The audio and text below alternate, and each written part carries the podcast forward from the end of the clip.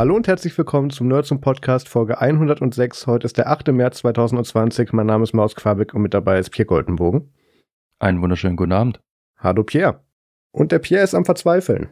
Ja, ich war dann noch so ein bisschen äh, beruflich äh, am Verzweifeln. Tatsächlich, hauptsächlich beruflich, privat hat mich das irgendwie nie eingefangen, aber beruflich war ich ein bisschen verzweifeln und mega unglücklich mit dem Watchband, das ich da hatte. Und zwar hatte ich ein Watchband äh, mir bei äh, Amazon geschossen für relativ günstiges Geld. Ähm, hier dieses ähm, Metal Mesh mit hier so Magnet zum als Verschluss. Ähm, super praktikabel, mega angenehm auf der Haut, weil es halt eher so ein bisschen kühlt, du schwitzt nicht. Es ist, äh, es hat auch noch die Farbe wie beim Kauf und es ist jetzt dann auch schon bald wieder sechs, naja, nicht ganz sechs Monate, aber fünf Monate alt, sehe ich gerade. Ähm, wie gesagt, super Produkt, könnt ihr wunderbar zugreifen, allerdings nicht, wenn ihr irgendwie mit Metallen arbeitet. Dazu gehören übrigens Rechnergehäuse oder irgendwie äh, Schwerlastregale oder sonst irgendwas, weil ähm, der Nachteil von diesem Meshband ist, es ist magnetisch wohl nicht so anziehend wie eventuell der Metallrahmen oder der, das Gehäuse an sich. Ergo, wenn du irgendwas von A nach B schleppst oder sonst irgendwas, hörst du dieses verdächtige Klick und weißt ganz genau, dass wenn du jetzt den Rechner abstellst, dass deine Uhr am Rechner ist. Hm. Und da auch bleibt, wenn du nicht aufpasst, falls du dir dann runterrutscht. Und äh, so auch geschehen. Und dann habe ich gesagt, okay, das äh, ist ja schade hab's dann aber irgendwie zwei Wochen mehr oder weniger, weil ich halt ganz viel mit hier Rechner ausrollen und so weiter und so fort zu tun hatte, habe ich versucht zu ignorieren, ging nicht. Jetzt habe ich mir halt eins von diesen Sports-Bands-Dinger da selbstverständlich wieder auf Amazon geschossen und irgendwann mal wird bestimmt auch da der Punkt kommen, wo Marius dann einfach bloß recht hat und sagt, geh einfach in den Apple Store, hol dir eins, was dir gefällt, damit bist du glücklicher. Aber noch ähm, bin ich absolut äh, Fan von äh, China-Schrott. Muss eigentlich gar nichts mehr sagen in diesem Programm. Ja, ganz genau. Nachher kommt ja auch dein Teil. Ich bin schon gerade auf der Website. Ach so, ja, ja, darf ich jetzt nicht wegnehmen. Ist, ist es soweit? ähm, hättest du doch einfach das äh, 519 Euro teure äh, Hermé, was auch immer, Armband aus Leder von Apple.com genommen? Ja, ich weiß, ich weiß, aber ähm, ganz ehrlich, also wenn ich schon Geld investiere, dann bitte auch in Qualität und alles unter 1000 Euro kann ja nichts sein. Stimmt. So, ähm, so viel zum Thema Apple und ihrem Marketing. Ähm, ja, was ich allerdings gemacht habe, wo ich tatsächlich jetzt echt gar nicht mal so wenig Geld ausgegeben habe, ist äh, für einen neuen Rucksack. Und zwar, ich habe einen Rucksack ähm, gehabt, so, also so diese typische Laptop-Business-Rucksack mit hier äh, 1000 Millionen Fächern. Also zum Stand von damals waren es 1000 Millionen Fächer. Mittlerweile lacht sich da jeder einfach bloß Chef so von wegen, okay, du hast sieben Fächer und jetzt? Das hat mein Geldbeutel. Ähm, ja. ja, gut, man muss dazu sagen, ich habe ihn gekauft für meinen ersten Flug und das war vor 20 Jahren. Da war ich noch, da war ich noch in der Ausbildung oder äh, gerade beim Beginn der Ausbildung und äh, musste halt Laptop von A nach B bringen und das war halt irgendwie, ja ganz klar, ich meine, äh, Umhängetasche fällt aus wegen Bodennebel, weil finde ich nicht praktisch und ist eigentlich per Definition irgendwie doch immer im Weg und du bist dann eigentlich nicht zweihändig, äh, also nicht freihändig, sondern nur so anderthalbhändig, weil du das Ding irgendwie immer so Richtung Rücken ballern musst. Deswegen nehme ich doch gleich wieder was, was irgendwie einfach auf dem Rücken ist.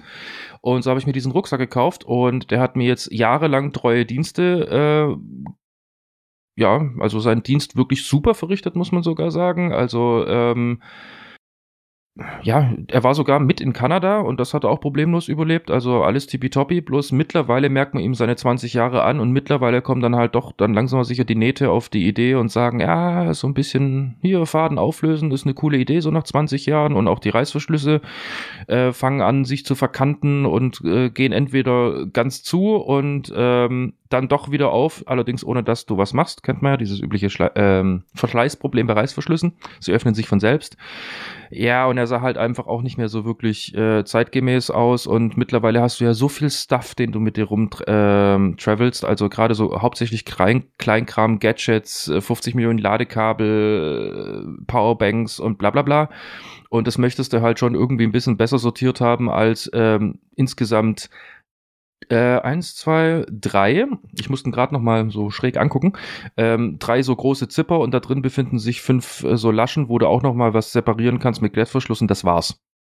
Drehst du durch. Also suchen und finden ist da wirklich ganz groß geschrieben und ich wollte es einfach einfacher haben und vor allem auch in wasserdicht beziehungsweise in wasserabweisend Das ist er jetzt auch und für sollte man irgendwie mal damit vorhaben, irgendwie durch den Neckar zu schwimmen oder irgendwie in Starkregen zu kommen oder sowas, gibt es noch so ein äh, Regenhäubchen, nenne ich es jetzt einfach mal, wo man dann ähm, einfach drüber ziehen kann. Was ich übrigens sehr, sehr clever finde, ähm, Everkey, und das ist der Hersteller ähm, von diesem Rucksack, die wehren sich vehement, es so ein Beispiel so zu machen wie bei Deuter.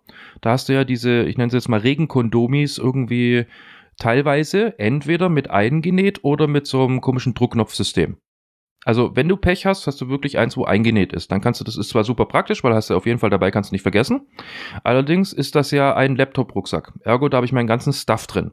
Wenn ich jetzt irgendwie zum Kunden rausfahre und habe dann hier einmal einen komplett vollgeregneten äh, Pierre inklusive vollgeregneten äh, Laptop-Rucksack, ähm, dann kann ich halt bei diesem Everkey einfach bloß dieses Kondomi wegmachen, kann es zur Seite legen oder irgendwo äh, na, zum Trocknen über einen Kleiderbügel spannen oder sowas, geht dann in mein Meeting und keiner hat im Endeffekt eigentlich mitbekommen, dass das Ding vorher triefend nass war. Finde ich clever. Bei dem anderen, den ich hier habe, bei dem Deuter, da ist es mit eingenäht. Ergo, ich habe dann immer so ein Batman-Cape, was, was, hinten beim Rucksack runterhängt, weil irgendwie musst du ja doch ran und rausholen und reintun und machen und tun und ziehst dann eigentlich mehr oder weniger so ein, ein, ein Getropfe hinter dir her. Deswegen, das finde ich eigentlich ganz clever und da finde ich auch ganz klar äh, eine gute Geschichte, dass Everkey da sagt, nö, machen wir per Definition nicht ran. Du kriegst das gerne äh, bei einigen sogar mit dabei.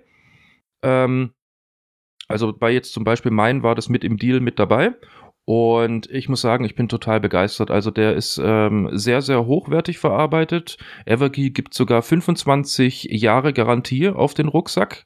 Und ich habe mir mal deren ähm, Erstattungssystem so ein bisschen durchgelesen und dazu auch mal was zu sagen oder sagen zu können. Äh, es ist wohl so, wenn du bei Everkey ähm, dich meldest und sagst, du, ich habe doch ein Problem hier und ähm, ich bräuchte da mal was Neues und überhaupt und garantieren, wie sieht's aus, äh, dann bitten die dich schlicht und ergreifend einfach bloß darum, nimm doch mit dein, dein Smartphone äh, in die Hand, mach ein Video, ganz wichtig, Fotos akzeptieren sie nicht, mach ein kurzes Video, wo du ganz genau zeigst, wo das Problem ist und danach guck doch bitte auch nochmal geschwind in die Kamera und bitte nimm dann deine Rechnung und fahr da mit dem Video auch nochmal drüber. Und daran validieren die dann im Endeffekt so, dass du, du bist es und offensichtlich ist es da das und dessen Problem. Und dann schicken die dir tatsächlich deinen neuen, also den Rucksack, das gleiche Modell oder gleichwertig, schicken sie dir zu und in diesen Karton stopfst du halt dein aktuelles Produkt sozusagen einfach rein, schickst es denen zurück, Thema erledigt, tausch abgelaufen. Oder durchgeführt. Finde ich voll gut. Ähm, Marius hat dann in den Show Notes noch äh, seinen Rucksack ähm, reingepackt von Peak Design, der glaube ich aber irgendwie noch ein Stück weit teurer ist als meiner. Meiner hat ja schon irgendwie 200 Euro Ograd gekostet. Ich weiß schon gar nicht mehr. Das ist richtig. Ich habe den äh, Peak Design Everyday Backpack Version 1 in der 20 Liter Variante, ähm, der um einiges teurer ist. Ich glaube auf der Webseite OVP ist 233 Euro. Ähm, wenn man die in Deutschland will, muss man sich an ein bisschen ausgewähltere Shops wenden. Amazon hat die auch nicht im Auflager. Ähm, Peak Design ist, ist so eine Firma, die machen sehr viel für in Ansatzweise, Anführungszeichen, Kreative. Die machen halt ähm, Zubehör für Kameras oder so irgendwelche Hüllen für Kameras bis hin zu irgendwelche Kamerarucksäcke ähm, oder auch eben noch ganz viele andere Taschen. Und deswegen sind die halt sehr auf dieses Klientel spezialisiert.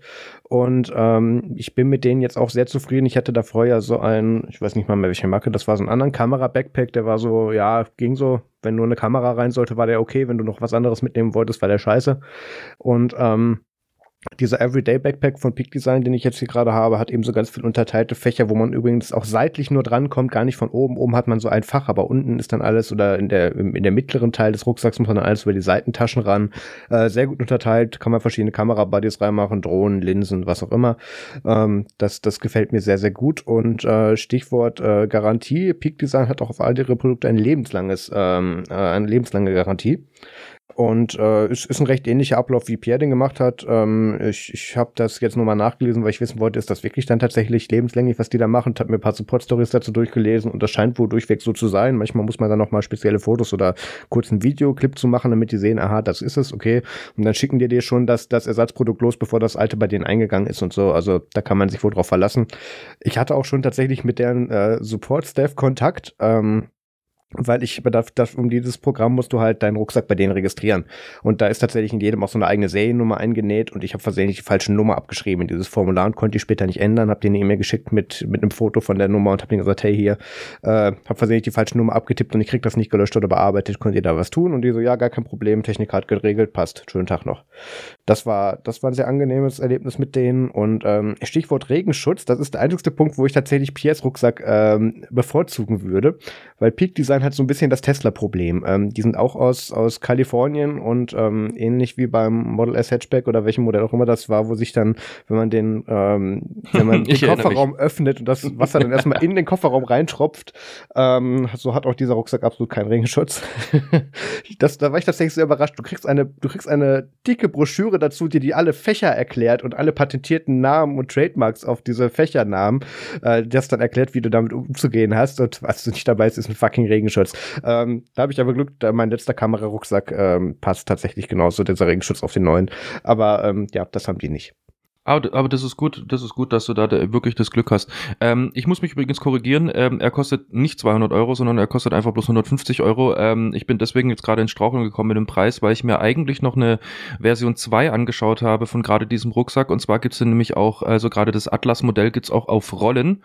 Ähm, heißt so viel wie, ähm, ihr könnt da halt so ein Gestänge hinten rausziehen, das da fest verdingst ist und dann habt ihr mehr oder weniger so ein Trolley. Ähm, da habe ich dann aber für mich beschlossen, okay, das ist dann eigentlich zu Overkill, weil, also ja, ich trage irgendwie viel Stuff an mir, aber ich sag mal so, ich bin noch in einem Alter, wo ich das problemlos wegpacken kann. Das ist ja auch das Interessante beim, ähm, gerade bei diesen Rucksäcken, der Unterschied zwischen Marius und bei mir ist halt so, Marius ist so der, mit dem kreativen Zeug und so weiter und so fort. Also den würde ich herpfeifen, wenn ich mal Kamera-Equipment bräuchte oder sonst irgendwas. Wiederum bin ich dann so der mit äh, der Rest von Nerdsum. also Merchandise, komisches Zeug, Adapter, Powerbanks, bla bla bla, Autoschlüssel ist übrigens wichtig und so weiter und so fort. Das steckt dann halt alles in meinem. Deswegen ist es eigentlich sogar schon ganz gut so, dass er halt etwas hat, was halt äh, diese Art Hardware sehr, sehr gut schützt und sehr, sehr gut transportiert und ich dann halt ähm, mich ähm, damit jetzt brüsten kann, äh, zur Not ähm, drei Notebooks mit mir rumschleppen zu können plus zwei Tablets und ganz viel Stuff auch noch. Also die sind dann wirklich sogar separiert und mit so einem komischen Flauschestoff voneinander getrennt. Also total tolles Ding. Ja gut, ähm, wir werden uns das ja gegenseitig dann auch nochmal beim CLT erklären können. Aber dazu mhm. gehen wir dann später noch ein. Was dann jetzt auch noch passiert ist, und zwar ähm, bin ich jetzt gerade so ein bisschen auf dem Energiespartrip und ja, diese Investition wird sich dann so circa in 25 Jahren invest ähm, ja, refinanzieren. refinanziert haben. Und zwar habe ich mir tatsächlich einfach mal so für mich aus Neugierde zum Testen und gucken, funktioniert das auch wirklich und bringt das auch wirklich was, ähm, habe ich mir jetzt so diese Thermostate, die ihr so kennt, hier so an der Heizung dran, kannst du einstellen, wie, wie warm oder kalt haben möchtest, ähm, habe ich mir jetzt in digitaler Form und mit HomeKit-Anbindung ähm, zugelegt und bin da jetzt gerade seit knapp einer Woche, na, ein bisschen drüber sogar, bin ich da jetzt am Testen, wie die so sind und was die so können und so weiter und so fort. Und äh, was ich sehr, sehr gut finde bei dem Hersteller, wo ich jetzt dann äh, die geholt habe, der hat auch noch ganz viele andere Produkte.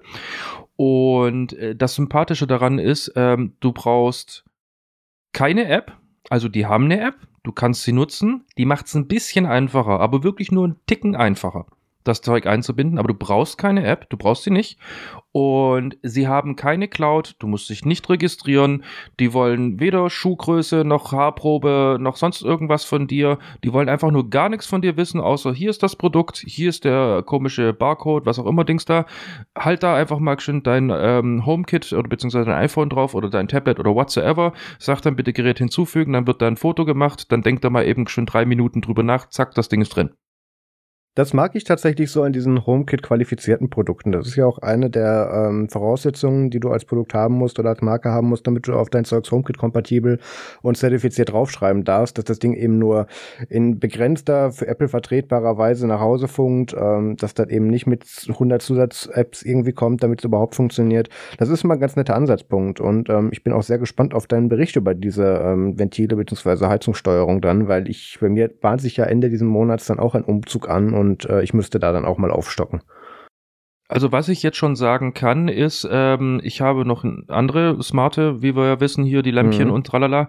Ähm, die brauchen halt alle zwingend eine App, zwingend einen Account und dann erst kriegst du die in HomeKit rein Keine Ahnung, wie die das irgendwie verhindern können, aber ich habe es ohne probiert. Äh, da sind die Dinger nicht lesbar.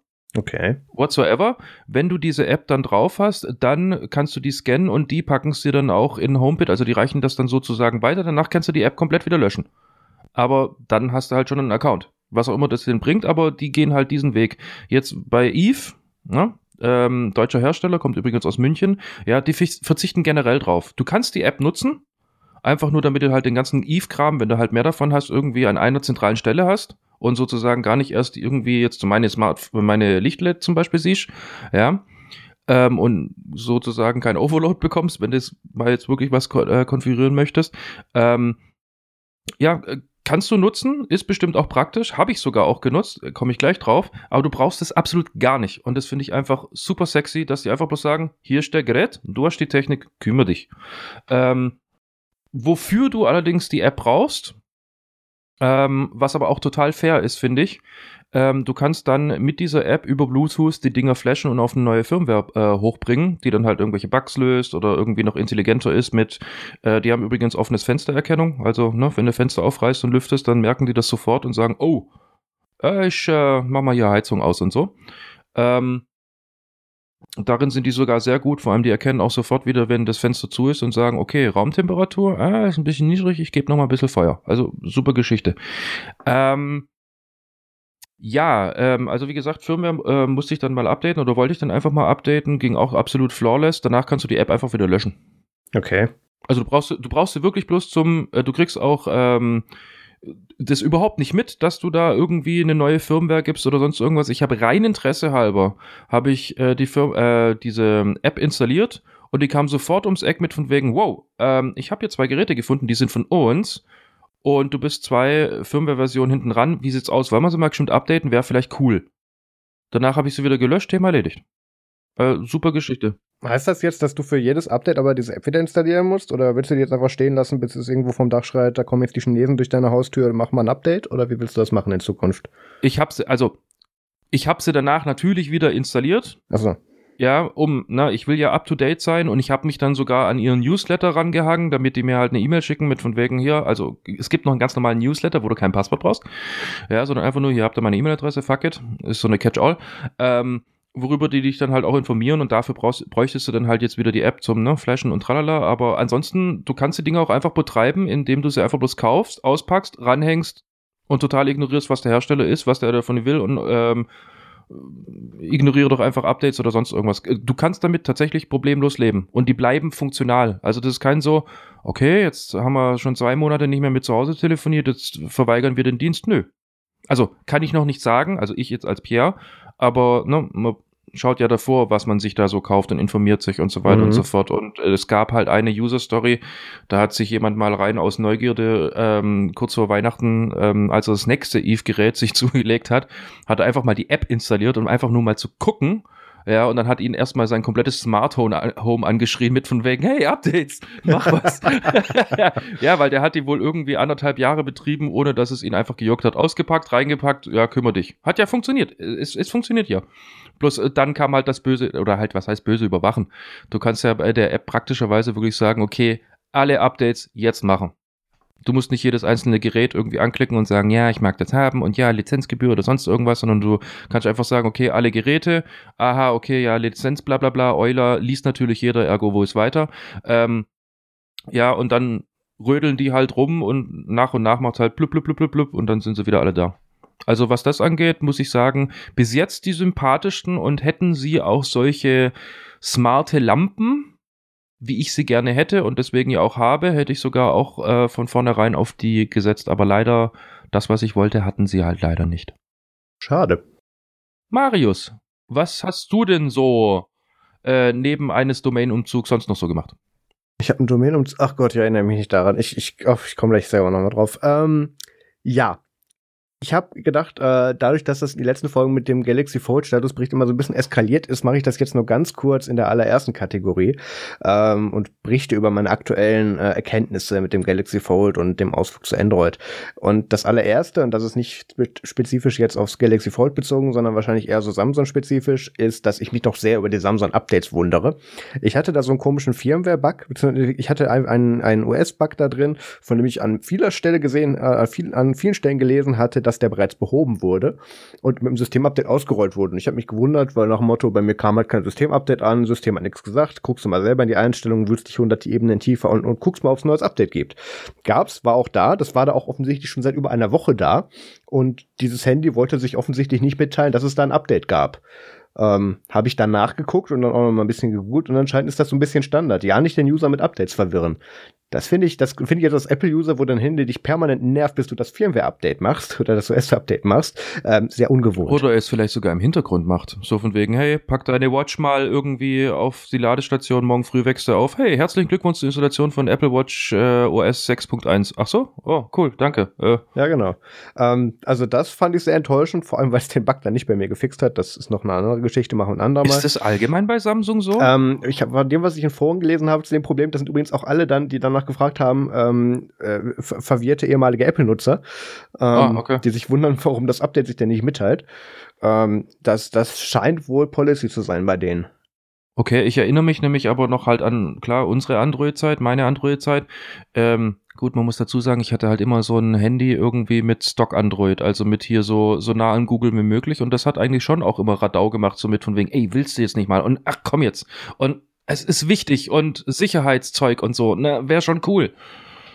Ich bin das auch unter Android nur so gewohnt, aber Samsung macht das offensichtlich anders.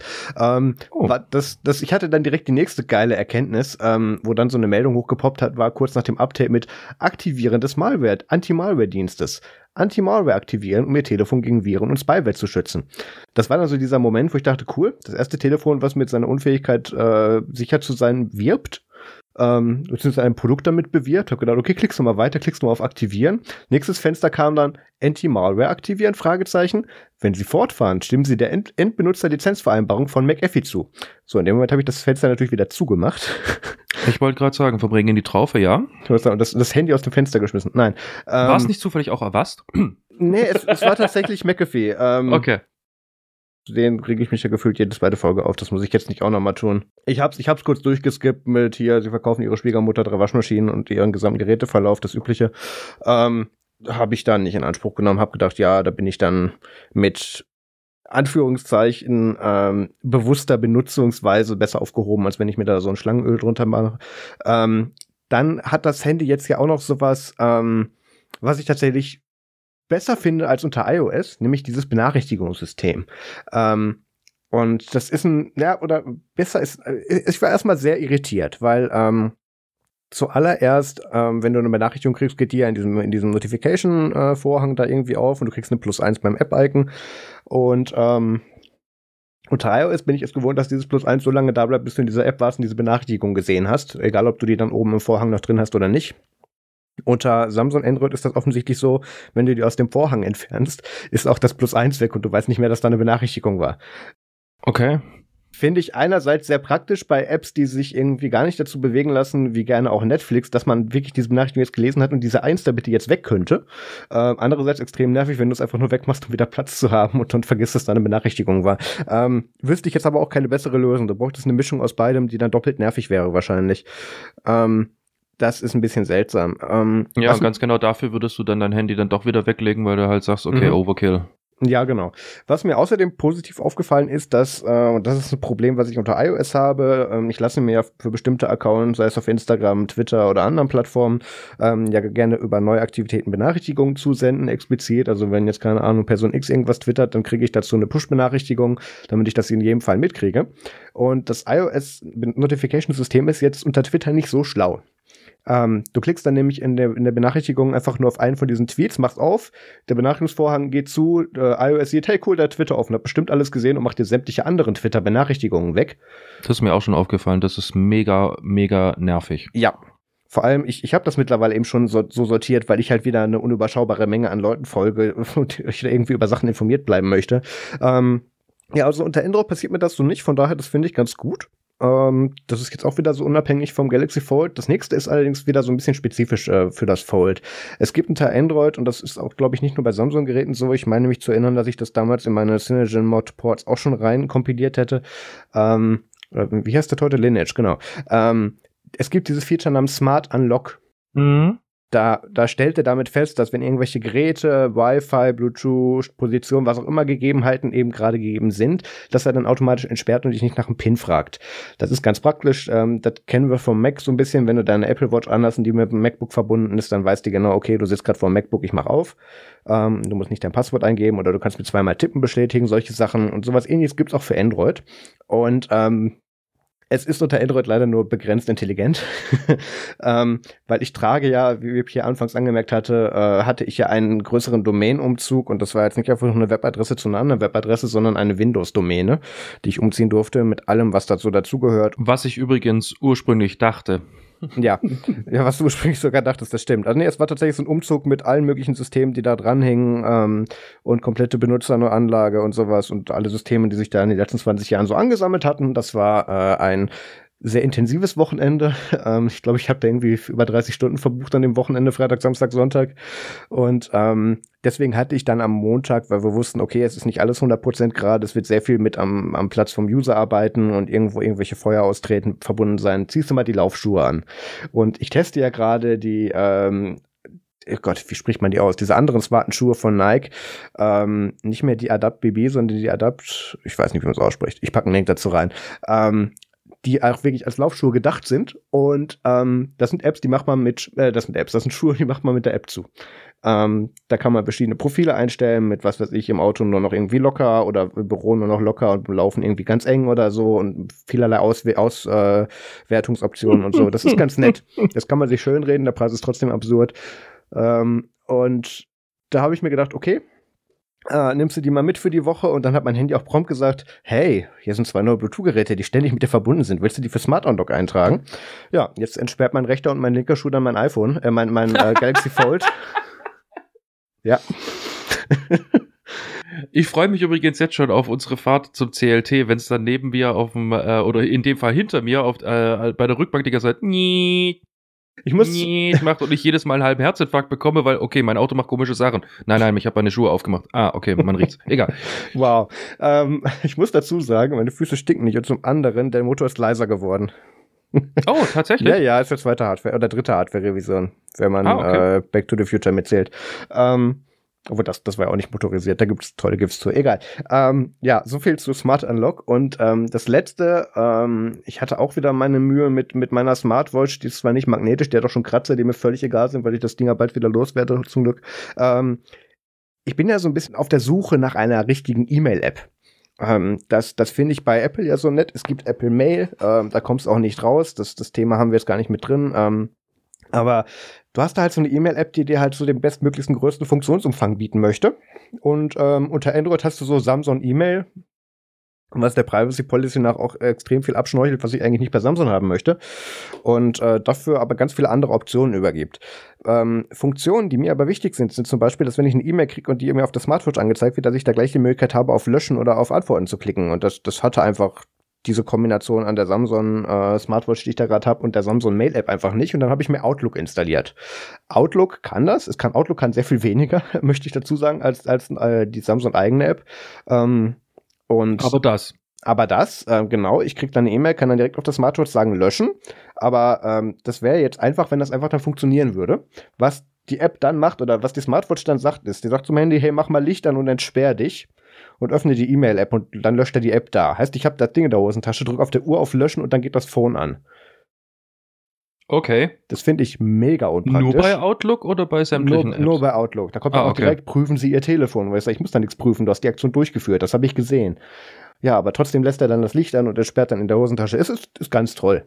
Also ja, da habe ich noch keine gute Kombination gefunden. Ich habe auch schon diese ganzen K9 und was weiß ich, Freemail und was mir da sonst alles vorgeschlagen wurde, dann durch. Und es ist ganz toll, dass es ganz tolle Open-Source-Projekte gibt, die dann irgendwo einen Mail-Client ähm, dann noch irgendwie rausbringen. Aber ähm, ich, ich bin nicht nach der Suche an einem Projekt, wo ich mitbasteln soll, sondern an einem Projekt, ähm, was, was fertig ist. Und da hast du im Prinzip diese Samsung Mail und Outlook und vielleicht noch K9, aber da gut, das, da kommst du irgendwann mit deinen Funktionen an die Grenzen. Das ist, das fand ich sehr schade, weil das ist ein Thema, mit dem möchte ich mich in 2020 eigentlich nicht mehr auseinandersetzen und musste ich bisher auch nicht aber jetzt dann irgendwie schon. Hast du dir mal Bluemail angeschaut? Habe ich mir auch angeschaut. Ähm, ich, ich, müsste jetzt in meinen Notizen gucken, was mich daran gestört hat, weiß ich nicht mehr.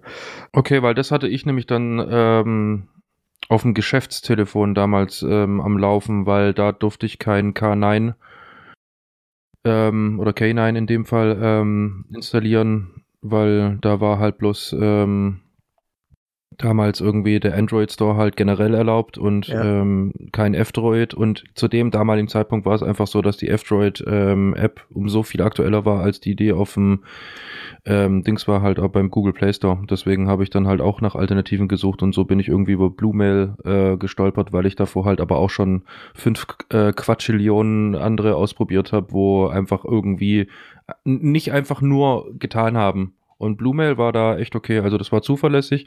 Es war ein bisschen langsamer, was hier so Notifications anging. Also der hat nicht so nicht so wirklich auf Push, äh, also so Push-Push, so von wegen ich drücke auf Senden, Klack, Bing und gehe auf, sondern der hat da irgendwie noch ein bisschen drüber nachgedacht.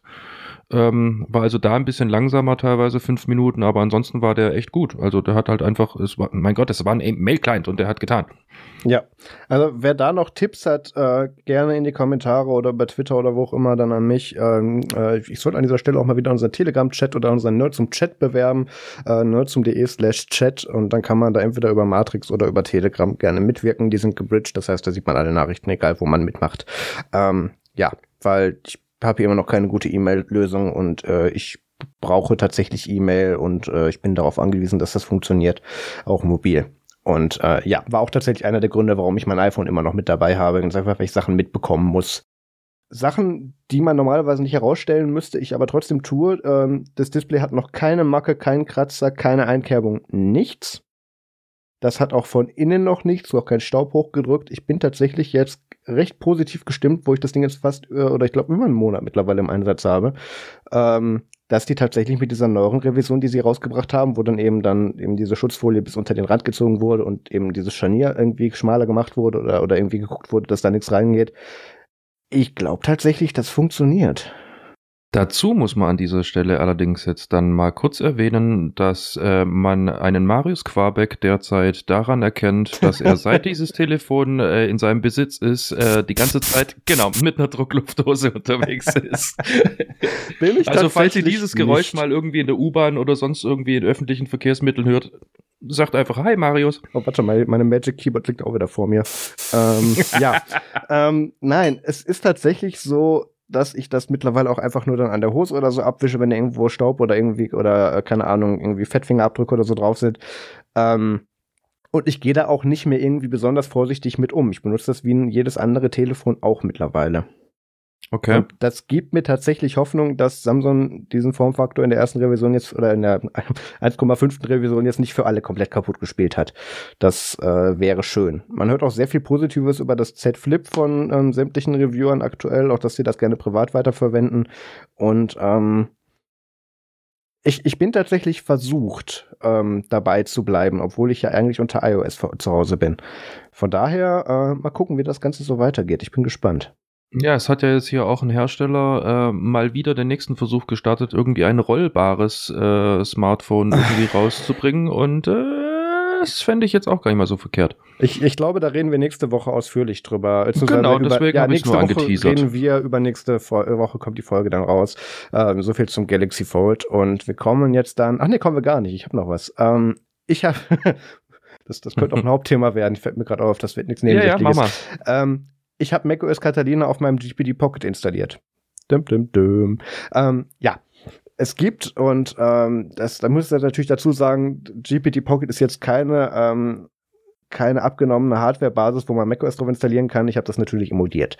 Und zwar habe ich erstmal ein Ubuntu Mate 19.10 Update, glaube ich, oder Upgrade gemacht auf die 19.10er Version Ähm, ich habe ja jetzt in Vorbereitung auf die CLT mal wieder das GPD Pocket entstaubt und dann wurde mir gesagt, hey, hier keine Updates mehr, update mal. Ich habe dann auf Update gedrückt und es lief durch. Von daher schön, muss man manchmal ja dazu sagen, aber es lief durch.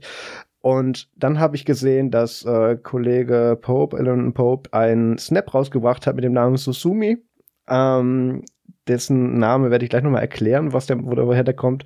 Ähm, und das ist im Prinzip eine macOS VM. Also eigentlich ist das äh, so ein KVM Chemo äh, Coemo ähm, Gedöns, wo du dann tatsächlich einfach in diese macOS Online Recovery reinbootest. Ähm, du formatierst das bereitgestellte SquashFS File einfach als Datenträger und dann installiert ihr dir da macOS rein und dann bootet das hoch. Das kommt dann auch gleichzeitig dann mit einem äh, speziell äh, Hackintosh Launcher, der das dann alles richtig dann bereitstellt beim Boot, weil nur diese eine Partition booten reicht nicht. Ähm, das hatte der andere, glaube ich, auch schon versucht. Also da, das kommt alles in allem mit und das, äh, da habe ich mit Propi auch ein bisschen drüber gequatscht in den letzten Tagen. Das soll überraschend einfach gewesen sein. Ähm, das, also das tut auch ganz gut. Du, du, da läuft ja wirklich der Installer durch und dann bist du da auch wirklich drin. Ich merke tatsächlich, dass das ähm, GPT Pocket sehr an seine Performance, äh, Performance kommt, aber ähm, jetzt mal so eben in, in zehn Minuten da mal macOS in der VM hingestellt und es tut einfach. Das, das war sehr interessant. Ähm, ich denke, die üblichen Probleme, die man mit so einer macOS VM hat, werden auch in dem Fall ähm, auftreten. Also man muss ja dazu sagen, Apple sagt ja, macOS darf nur auf, auf von uns hergestellter Hardware laufen. Und alles andere, was das bereitstellt oder in irgendeiner Form monetarisiert, verklagen wir. Dementsprechend finde ich auch den Namen Sosumi sehr passend. Ähm, verklag mich doch. Ähm, aber es ist tatsächlich gar nicht so gemeint, sondern Susumi ist ähm, der Name des Tracks des äh, Pre-macOS 10 äh, Start-Sounds gewesen. Obwohl ich uh. tatsächlich meine oh. Übersetzung passender finde, weil ich bin gespannt, wie lange das dauert. Andererseits hm. können wir uns ziemlich sicher sein, weil Apple ja auch die ganze Hackintosh-Riege äh, ziemlich in Ruhe lässt und auch ja, also, wie soll man sagen? Sie würden das natürlich nie offiziell endorsen. Andererseits tun die trotzdem heute noch irgendwelche Metal- und, und ähm, Core-Audio-Updates bereitstellen für die, für die ganz alten Mac Pros, die heute damit irgendwelchen Hacks da weiter betrieben werden und irgendwelche Firmware-Upgrades, die, auf, die eigentlich gar nicht mehr unterstützt werden, die, die sie trotzdem bereitstellen dafür. Also die sind sich sehr bewusst, dass die diese Audience haben. Das finde ich auch einerseits etwas sympathisch. Ähm, das, die sind sich dessen sehr bewusst und das, das tut einigermaßen. Und ich glaube, der Pierre wollte das auch mal ausprobieren. Ähm, tatsächlich werde ich es nicht ausprobieren. Ach so. Ähm, aufgrund dessen, ich habe ja da, was das angeht, wie du ja gerade schon angesprochen hast, ähm, mehr oder weniger ein Karnickel, das das gerade tut, im Auftrag von mir. Ähm, und zwar ist es unser ähm, geschätzter André Hahn. Und ah. äh, damit haben wir was ganz Interessantes vor. Und zwar hebt es dann den Use Case, den es jetzt einfach mal hat, so mit von wegen, hey, wir stellen es einfach nur mal bereit, auf ein ganz, ganz anderes Level. Und ähm, das werden wir auf jeden Fall in der nächsten Folge dann ähm, etwas detaillierter besprechen. Interessant. Äh, lass mich rechtzeitig wissen, dass ich die entsprechenden Kontakte herstelle, falls man da Upstream was fixen muss. Oder ändern muss, damit das für euch geht im größeren Stil. Wir haben schon, wir haben schon äh, mit Alan äh, geschrieben, also in dem Fall respektive ähm, andere ist da schon auf Alan mal eben ähm, zugegangen, weil jetzt zum Beispiel du immer die ganze Zeit die äh, Konsole im Hintergrund hast laufen lassen müssen oder die war halt im Hintergrund die ganze Zeit immer ähm, einfach existent. Mhm. Und das ist natürlich auf einem Multiscreen äh, oder Multimonitor-System irgendwann mal dann halt trotzdem auch Nerv. Ähm, ja, aber das hat er natürlich schon gefixt. Da hat er dann gleich geschrieben, ups, ähm, war ähm, aus Debugging-Gründen irgendwie aktiviert und wurde einfach beim Packagen vergessen. Also das ist schon wieder gefixt. Sehr also, cool. Top. Ja, ähm, ja, also wie gesagt, die Performance auf dem GPD Pocket ist jetzt nicht zwingend repräsentativ. Ich habe das jetzt hier auch noch mal auf dem MacBook in der Ubuntu VM ausprobiert. Da war das wesentlich schneller, als das, als das GPD Pocket nativ das, Anführungszeichen, nativ konnte. Aber ähm, ist, ein, ist ein sehr netter äh, Proof of Concept und äh, Proof of Concept. Und wenn ihr da tatsächlich Verwendung für habt, die darüber hinausgeht, dann ist ja toll. Da bin ich gespannt. Da reden wir nächste Woche drüber. Ähm, wir sind jetzt schon eine Dreiviertelstunde zugange. Ja. bin am überlegen, ob ich, ob ich die erste Kategorie ein bisschen ausdünnen muss nachher im Edit. Aber auf jeden Fall Feedback und Follow-up lassen wir jetzt erstmal weg. Feedback reden wir nächste Folge drüber. Und kommen genau. zu den Themen. Einem Journalisten ist es aufgefallen, ähm, dass man Links zu WhatsApp-Gruppenchats ähm, ja, über Google einfach ergoogeln kann. Also man kann einfach bloß Google fragen und äh, Group Chat oder halt Keywords suchen und so weiter und so fort und landet dann eventuell auf dem einen oder anderen Link, wo du dann halt einfach ähm, in einer Gruppe oder in eine Gruppen, äh, Gruppe joinen kannst. Also zur Mechanik kurz, bei WhatsApp ist es so, wie eigentlich auch bei den meisten ähm, Messengern die Gruppenchats irgendwo anbieten, damit du die halt unter die Leute bekommst, äh, kannst du einen speziellen Link, einen Einladungslink für deine Gruppe erstellen und den dann einfach per Copy-Paste sozusagen weiter verbreiten. An wen auch immer und sobald ihr dann halt draufklickt und den jeweiligen Klienten installiert hat, ansonsten wird er aufgefordert, diesen Klienten überhaupt zu installieren, ähm, dann geht gleich dieser Klient auf und sagt, okay, ich bin jetzt gejoint, hallo, ich darf mitreden. Das große Problem bei der ganzen Geschichte ähm, ist jetzt halt natürlich, das geht halt jetzt mit per Definition jeder Gruppe, die halt irgendwann mal versemmelt hat, ähm, oder beziehungsweise, was heißt versemmelt, kannst du eigentlich fast wieder keinen Vorwurf machen, ne? die auf jeden Fall ihre Links irgendwo publiziert haben, wo halt Google ab und zu mal vorbeikommt und einfach sagt, okay, schau ich mir mal an. Ah, ist interessant, nehme ich in meinen Index auf. So, ähm, das große Problem dabei ist, sobald ich diese Gruppe joine, habe ich wieder das übliche Problem, was den meisten WhatsApp äh, oder die, die meisten Hater von irgendwo bei WhatsApp am meisten ankreiden, was ich übrigens auch bei Wire irgendwie immer noch so ein bisschen schlecht finde. Wobei ich glaube, bei Wire ist es mittlerweile geändert, bei Signal ist es sogar eher noch das Problem. Ähm, ich sehe die Handynummern sämtlicher Leute, die halt in diesem äh, Chat, in diesem Gruppenchat irgendwie so rumwursteln. Aus der Vorschau aus der Vorschau. Also ich habe noch nicht mal, huh. ich habe noch nicht mal gesagt, okay, ich möchte mitspielen, sondern ich gehe da einfach hin, sehe die ganze Vorschau und sehe sämtliche Participants, also sämtliche Teilnehmer innerhalb dieser Gruppe und kann dann im Endeffekt äh, schön screenshotten oder aufschreiben oder sucht sich aus. Das ist tatsächlich ein gelöstes Pro Problem bei Telegram. Das genau. haben die, glaube ich, nach den, ich glaube in Ägypten waren es Aufstände vor ein paar Jahren, äh, an, zudem anders tatsächlich gefixt. Okay. Ähm, was jetzt wieder witzig ist, ist, ähm, man könnte jetzt ja meinen, okay, jetzt denken sich halt viele Leute, die jetzt das gelesen haben, so ja gut, okay, äh, ich kann ja in meiner Gruppe ähm, sagen, okay, ähm, ich teile jetzt den Link nicht mehr, also ähm, ich lösche den, also Disk, äh, äh, entweder ich erkläre ihn für ungültig, äh, dann fliegt er tatsächlich auch, ich habe das vorhin getestet, äh, in der Gruppenansicht komplett raus, also er ist einfach weg und dir wird suggeriert so, okay, ist jetzt erledigt, es gibt jetzt halt einfach keinen Link mehr. Ja, ja, äh, falsch. Und zwar dieser äh, Link ist dann trotzdem noch funktional. Und äh, selbst wenn du sagst, okay, ich mache den ungültig, dann wird übrigens von WhatsApp automatisch gleich ein neuer ähm, Link für dich gener äh, generiert, den du dann wieder verbreiten kannst, aber der alte bleibt dann halt trotzdem noch aktiv. Weil ja WhatsApp ursprünglich davon ausgegangen ist, ja, falls da jemand aus Versehen drauf kommt, dann ist zumindest mal nicht irgendwie Polen offen, sondern die Leute finden das dann trotzdem noch unter dem alten Link. Ergo, heißt das so viel. Das Internet ist im Moment gerade praktischerweise voll mit ganz, ganz vielen äh, Links zu irgendwelchen Gruppenchats und ähm, eben halt auch zu Gruppenchats, die idealerweise eigentlich nicht auffindbar sind.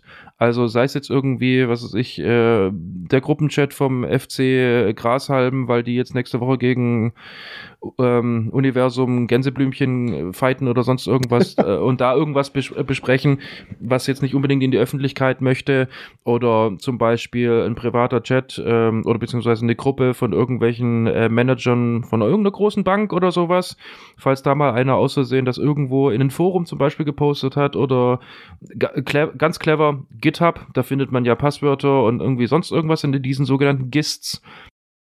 Ähm, ja, also ist schon ein ziemlich äh, großes äh, Problem, finde ich, weil du dann halt irgendwo auch äh, zurückverfolgen kannst, okay, dieser, diese Telefonnummer äh, befindet sich jetzt im Moment gerade in einem ähm, Gruppenchat über, ähm, ja, ich, ich, ich sage jetzt aber einfach Waffen. Ich nehme jetzt einfach mal Waffen. Und ähm, ja, wenn du übrigens diese Person als Kontakt angelegt hast, dann siehst du sofort dort einen Namen. Da lassen sich dann halt schon Rückschlüsse drauf führen. Gut, ähm, summa summarum ist es jetzt so, ähm, WhatsApp redet sich halt jetzt praktischerweise natürlich damit raus mit von wegen, na gut, wir schreiben das ja überall hin und ganz publik und tralala und hast nicht gesehen, offensichtlich nicht, ähm, dass es ein Risiko ist, ähm, diese Links einfach nur in die Welt rauszuposaunen, sondern ähm, haltet die bitte irgendwie oder, oder provided diese Links wirklich nur an die Leute, wo ihr Bock habt, dass sie irgendwie bei euch mitspielen. Und äh, Google sagt natürlich, meines Erachtens aber auch zu Recht, ja, Moment mal, wir können nichts dafür, dass die Leute diese Links raushauen, weil wir suchen ja bloß das Web und wenn es für uns interessant aussieht, ja, dann bieten wir es halt an. Hätte ich eine nette Anekdote zu, ähm, auch von einer anderen Firma, die damals ihre Robots TXT nicht im, nicht im Griff hatten.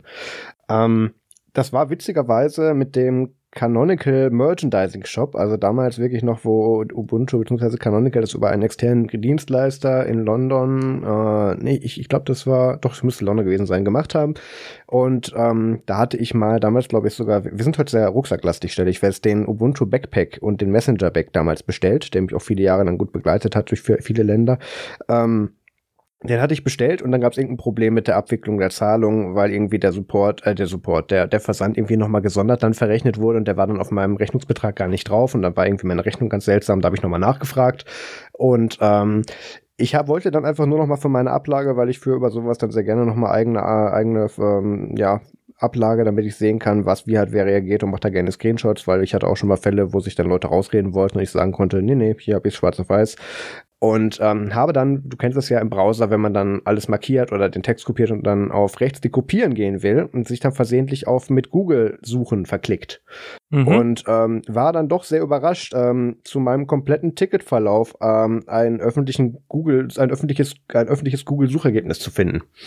Ähm, da war tatsächlich bei diesem Ticketsystem, was die verwendet haben, irgendwo keine Robots.txt gesetzt. Und du konntest dann auch mit recht einfacher Anpassung, weil das war sehr auf, äh, gleichbleibend aufgebaut, dann einfach mit URL hochzählen und Nummern oder die hochzählen, dir sämtliche Ticket-Threads dann rauslassen über die Google-Suche und dann im Cage anzeigen lassen, weil der kam drauf. Natürlich, wenn du auf den Link selber gegangen bist, hättest du ein Passwort eingeben müssen, aber der Cage war drin.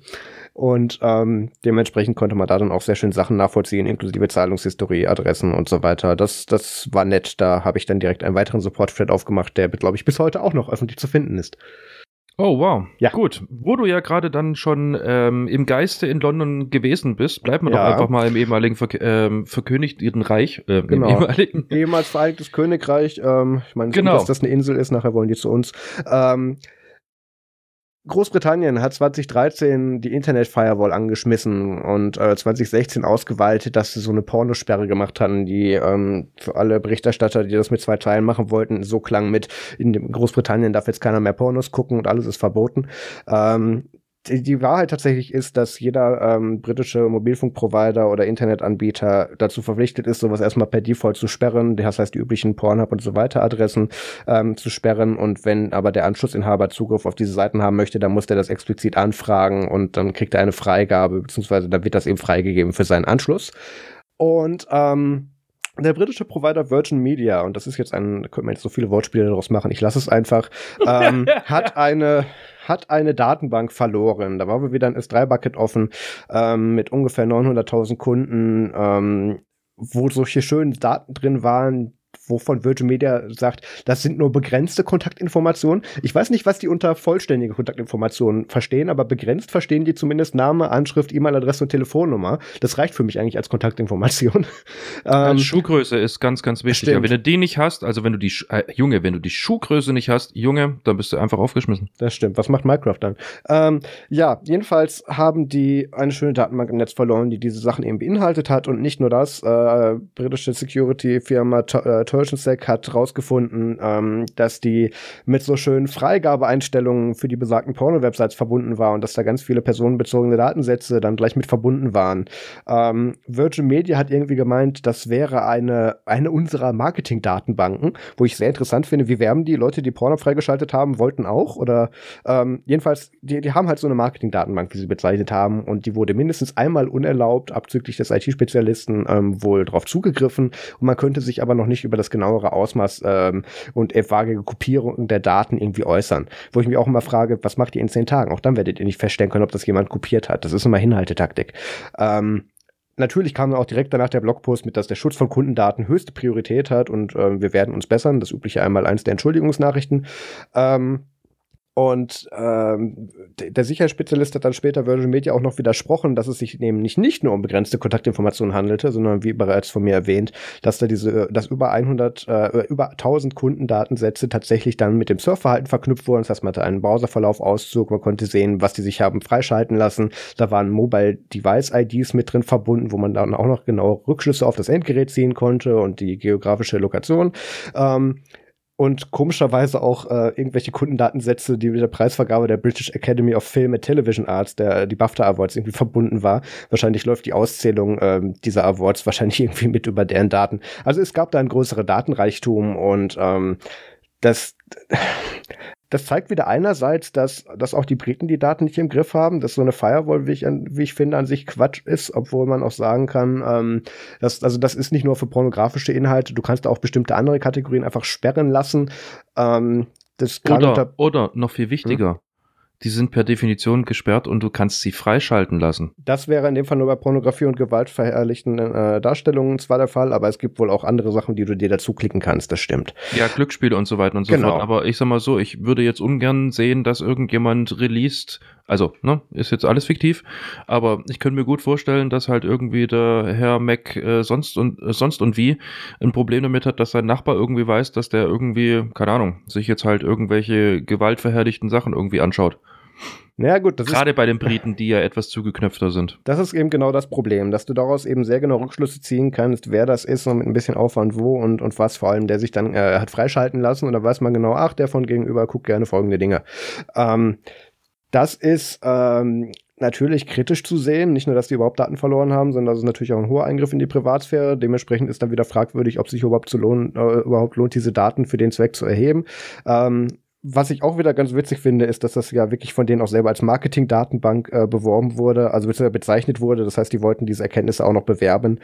Ähm, ja, und somit ja sowieso an Dritte weiterverkaufen, als ob die Dritten jetzt nicht irgendwie ein Profil darauf erstellen können, dass eben mehr äh, Mr. Max sowieso, wenn er das aktiviert hat, sich bestimmt dann auch irgendwie für die Baseballschläge bei Amazon interessiert. Ja, aber Pierre, das sind ja alles nur begrenzt identifizierbare Daten laut, laut Ach so, laut Verizon, ja, äh, na, ja, Media. Ey, ohne Schuhgröße. Ich hab's gesagt, Richtig. ohne Schuhgröße können die eben gar nichts. Das können die dem gar nicht, genau. Ähm, ja, Treffer versenkt, wie immer.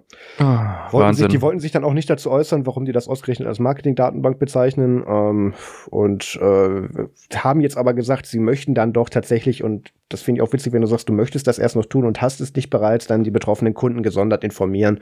Ähm, ja, dass die, die rudern jetzt so weit zurück, wie sie müssen und äh, versuchen oder hoffen, dass sich das irgendwie dann tatsächlich irgendwo im Sande verläuft. Ähm, ist nicht der erste Fall so einer Problematik, gerade mit dieser Porno-Firewall. Ähm, da gab es vor ein paar Jahren schon mal was. Also das. Ähm Nee, und vor allem, vor allem, sie wollen jetzt die Kunden informieren. Ich meine, die fin äh, Financial Times hat darüber berichtet. Ja, ich glaube, das ist nach dem, äh, was weiß ich, äh, Hogwarts Impressum oder sonst irgendwas, das, was in, äh, in GB am allermeisten gelesen wird, die Financial Times. Zumindest von den Leuten, die wirklich einigermaßen was auf sich halten. Also ich, ich war bis jetzt, äh, also ich war ja schon öfters da drüben on the Insel und ich war eigentlich in keinem Haushalt, wo ich irgendwie zu Gast war, wo nicht irgendwie die Financial Times rot lag. Ja. Ähm, ich denke, sag mal so, wenn die Sun darüber berichtet, wird es interessant, weil dann wacht auch der Rest der Bevölkerung da drüben auf. Aber, ja, stimmt. Ähm, und Daily Mail und so. Egal. Ähm, bleiben wir bei abgesicherten Sachen. Ähm, Let's Encrypt hat letzte Woche ihr fünf, nee, erst ein Billionste Zertifikat ausgestellt und haben das gefeiert, also ein Milliard in unserer, in unserer Sprache. Ähm, und ja, also sagen wir es mal so, Let's Encrypt hatte eine interessante Woche. Ähm, die haben am, ähm, ich glaube, Dienstag gesagt, hey, hier einmal erste Zertifikat und wie toll und ach, und hier Rückschau. 2015 hatten wir das allererste Zertifikat ausgestellt, Juni 2016 bereits 5 Millionen Zertifikate. Zwei Jahre später ähm, waren es schon 50 Prozent der damals über global verwendeten SSL-Zertifikate. Ähm, November 2017 den größten anderen Konkurrenten ausgeschaltet dadurch. Ähm, was war noch? Äh, dann äh, Juni 2017 über 100 Millionen Zertifikate erreicht und äh, bereits über 58 Prozent der Websites weltweit damit abgesichert. Ähm, und jetzt ist es eben so, dass sie jetzt dann eigentlich 192 Millionen Aktive haben. Auch die Zahl ist umstritten, aber sie haben jetzt insgesamt halt das äh, ein Milliardste Zertifikat ausgestellt. Ähm, muss man dazu sagen, die Zertifikate, die das eben mit SSL und HTTPS absichern, haben natürlich ein Ablaufdatum. Dementsprechend sind das jetzt, sind das jetzt mehr als ähm, die jetzt aktuell aktiven 192 Millionen. Ähm, sie haben noch, auch mal noch dazu gesagt, dass sie jetzt im Prinzip von ähm, elf Mitarbeitern auf 13 aufgestockt haben, aber groß Personalaufwand braucht das ganz oft, braucht dieses Ganze offensichtlich nicht. Und, ähm, Was ich so krass finde. Ja, ja, weißt, ne? weißt du, ja, wir waren jetzt elf, wir sind jetzt 13. Wir hätten da mal das Internet und machen das mit 13 Personen, genau. Äh, ähm, genau, und äh, wenn du dann überlegst, die ganzen anderen äh, größeren Firmen, also Cloudflare. wenn ich da jetzt an, paar hundert Mitarbeiter. Ja, genau. Oder, oder wenn ich alleine an Torti denke, ne, mhm. hier ehemals äh, Mark Shuttleworth und so weiter und so fort, der hat das Ding ja schon mit viel, viel mehr Leuten, ja gut, man muss dazu sagen, damals war auch die Technik ein bisschen anders, da wurde viel ja. tatsächlich manuell und auch mit Perso und tralala. Das ist ja eben gerade wiederum das Schöne bei Let's Encrypt für alle, die jetzt damit noch nicht so wirklich was anfangen können. Let's Encrypt ähm, hat sich auf die Fahne geschrieben, dass es ähm, das Internet verschlüsselt und zwar vollumfänglich und zwar so unfassbar einfach wie nur irgendwie möglich. Das hat auch ganz gut funktioniert. Sie haben mittlerweile so ziemlich alle anderen Anwender von SSL TLS-Zertifikaten eigentlich vom Markt verdrängt, weil einfacher und, und günstiger können es nicht sein, weil Let's Encrypt macht das so ziemlich kostenlos. Sie betonen nochmal, dass sie auf Spenden angewiesen sind, obwohl es natürlich auch einige, einige kommerzielle Bäcker haben, die da mit hinten dran stehen. Ähm, ja, also das war so die, die Meldung vom Dienstag, irgendwie jetzt hier das 1 Milliarden Zertifikat. Ähm, Tag später, und das war ein sehr gut koordinierter Pressrelease tatsächlich, ich glaube, dass das, dass die tatsächlich, dass es denen wichtig war, dass sie die Erfolgsmeldung davor machen, ähm, weil da kam die Meldung, übrigens, ähm, wir müssen da so drei Millionen Zertifikate für ungültig erklären, wir hatten da einen Fehler. Ähm, der Prozess, der dafür sorgt, dass ähm, geprüft wird, ob du überhaupt für diese Domain ein Zertifikat ausstellen kannst. Also äh, praktisch, ob diese, ob diese Informationen hinter der URL und zu dieser Domain auch tatsächlich mit dir verbunden werden können. Ähm, die hatte einen Fehler, der dazu geführt hat, dass auch Angreifer oder Leute, die das nicht hätten, die, die das eigentlich nicht dürfen, ähm, ein Zertifikat für eine Website ausstellen können. Und damit könnte man ja dann Inhalte abschnorcheln, die hinter dieser Webseite sind, was genau das ist, was eigentlich mit einem CLS-Zertifikat verhindert werden soll. Richtig. Und das war ungünstig und deswegen mussten wir eben drei Millionen Zertifikate weg. Ähm, soweit die Meldung zumindest.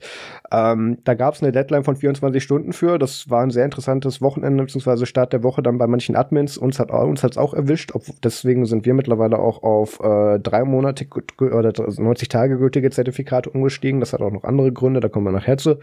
Ähm, aber das hat wohl einige Leute tatsächlich kalt erwischt. Es gab da einige Kritik zu, dass das nur 24 Stunden waren, kann ich verstehen. Andererseits sind das so Standards, wo eben dieses CA-Browser-Forum sich darauf verständigt hat und ähm, ja, ähm, Sicherheit und solche Maßnahmen bringen halt echt nur was, wenn du es durchziehst. Und ähm, dem hat sich aber auch tatsächlich Let's Encrypt dann nicht ganz so verbunden gefühlt, weil die haben dann ein paar Tage später, ich glaube einen Tag später, dann nochmal zurückgerudert und gesagt, von den drei Millionen machen wir jetzt doch nur 1,7 Millionen Zertifikate ungültig, weil sonst ist das Internet kaputt. ja, ähm, richtig. Ja. Ähm, tatsächlich war ich auch bei den Betroffenen dabei, Aha. allerdings bloß äh, privater Natur. Die Sache ist die, also ich habe mich am Anfang kurz für diese 24 Stunden, bevor wir es tatsächlich machen wollen, Geschichte auch ein bisschen geärgert. Klar. Dann habe ich aber ganz schnell eigentlich zurückgerudert, ähm, weil ich ja irgendwie, ne, Sysadmin alter Schule und so weiter und so fort, oh, das ist so ein mega Aufwand, dann muss ja machen und tralala und so weiter und so fort. Und dann ist mir aufgefallen, nee, muss ich ja gar nicht, ich habe das Certbot laufen. Ja, genau du änderst dann halt im Endeffekt das, was du ändern musst, ja, ähm, egal wann. Und dann kümmert sich mehr oder weniger dein Cronjob automatisch drum und äh, meldet sich dann halt wieder bei Let's Encrypt, also bei dem, bei der Vergabestelle und sagt so, hallo, Zertifikat bitte. Und dann läuft's weiter. Ja, das betraf jetzt auch nur Zertifikate, die irgendwie in den letzten, glaube ich, äh, zwei Monaten oder so erstellt wurden oder irgendwie in den Dreh rum. Ganz genau ähm, genau darauf war mein Cronjob eingestellt. Genau. Deswegen macht es Sinn, dass man die regelmäßig erneuert. Ähm, und ja, letzter Krypt hat eben gesagt, ähm, also ich zitiere, DCA befand die gesetzte Deadline laut Mitteilung für weniger wichtig als die Gesundheit des Internets. Man habe vermeiden wollen, so viele Websites vorübergehend kaputt zu machen und damit auch Unannehmlichkeiten für deren Besucher zu verursachen. Ähm, ist jetzt wieder ein bisschen IT und Sicherheit zu Fuß. Ähm, das war übrigens eine Aussage von äh, DigiCert. Ähm, trotzdem ähm, ist es ganz gut, weil einige dieser letzten Krypt-Zertifikate sind ja eben nur für 90 Tage gültig, beziehungsweise werden dann automatisch renewed und wenn du da eben dabei warst und diesen Moment verpasst, dann hast du für die nächsten zwei Monate oder so dann tatsächlich noch diese Meldung dann für alle deine Seitenbesucher ähm, auf der Seite. Das wäre natürlich unpraktisch. Ähm, der Fehler wurde behoben, der wurde am gleichen Tag behoben, wo die das rausgefunden haben, aber mussten jetzt eben dann doch sagen, hey, so und so viele Zertifikate, ähm, da müssen wir jetzt dann doch nochmal sagen, muss weg, weil da können wir nicht sagen, das ist sicher. Weil das ist das, das ist ja so dieser Nachteil. Irgendwie musst du vertrauen und am Ende ist es der Certificate Authority, Abkürzung CA, Let's Encrypt. Ähm, und ja, wenn die eben nicht hinterher sind, dass deren Zertifikate eine gewisse Validität haben, dann ähm, kannst du es halt auch lassen.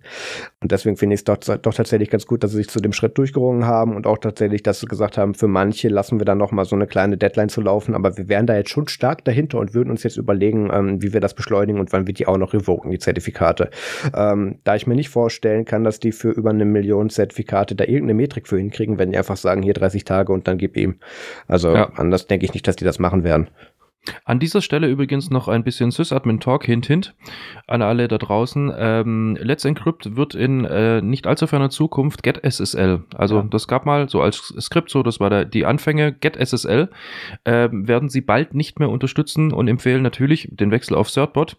Ähm, es ist auch durchaus komfortabler mit Certbot zu arbeiten, also falls ihr noch irgendwo ein bisschen Legacy rumstehen habt, schaut doch einfach mal darauf, ob ihr da noch mit GetSSL arbeitet, weil sonst schaut ihr irgendwann mal ins Leere, wenn ganz genau das passiert, was Marius gerade beschrieben hat. Und zwar, naja, eine schöne Meldung für eure User.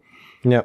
Das hat sich auch Apple gedacht, tatsächlich nicht in dem Zusammenhang, sondern ein bisschen früher oder keine Ahnung, weiß man, ob die das davor gewusst haben. Verschwörung, Verschwörung. Ähm, Apple hat gesagt, Safari wird demnächst nur noch einjährige TLS-Zertifikate akzeptieren. Ähm, genauer genommen 13 Monate dürfen die alt sein und ähm, ansonsten, wenn du ein Zertifikat hast, ähm, was jetzt nachdem diese Änderung durchgeführt wurde oder eingeführt wird in Safari ausgestellt wurde, dann wird diesem Zertifikat nicht mehr vertraut und der User bekommt eine Meldung, dass deine Seite, dein Dienst, was auch immer, unsicher wäre. Ähm, das ist wieder so ein bisschen IT oder Sicherheit mit der Brechstange, was ich einerseits gut finde, weil die Vorteile dieser kürzeren Zertifikatslaufzeiten haben wir ja gerade beschrieben. Ähm, selbst wenn du in so einen Fall reinläufst, dass dein Zertifikat gehijackt wird, ähm, kriegst du das halt spätestens oder in drei, in drei Monaten wieder in den Griff oder wenn du es überhaupt merkst oder wenn du es halt nicht merkst. Ähm, du hast damit einfach eine, eine geringere Angriffsoberfläche und auch einen geringeren Zeitraum, wo du für sowas angreifbar wirst. Und der große Vorteil dadurch, dass Apple jetzt sagt, dass Safari das nur noch so akzeptiert, hat eben auch, dass jede größere Seite es sich nicht leisten kann, dass die auf Apple-Browsern oder in Apple auf Apple Geräten nicht mehr funktioniert. Dementsprechend wird das dann umgesetzt. Das ist viel effektiver, als wenn das irgendein Webstandard macht. Ähm, obwohl es tatsächlich auch wieder mit dem CA Browser Forum hier in Einklang gestellt wurde. Ähm, Google hatte vor, ich glaube, einem Jahr ähm, bereits eine ähnliche Anfrage gestellt, wo es darum ging, dass das maximal noch auf, auf ein Jahr oder so gemacht werden sollte. Und ähm, Google konnte sich damals nicht durchsetzen. Jetzt hat Apple halt gesagt, ja, wir machen halt und wenn ihr mitmachen wollt, dann sehr gerne, sonst ist das Internet halt kaputt.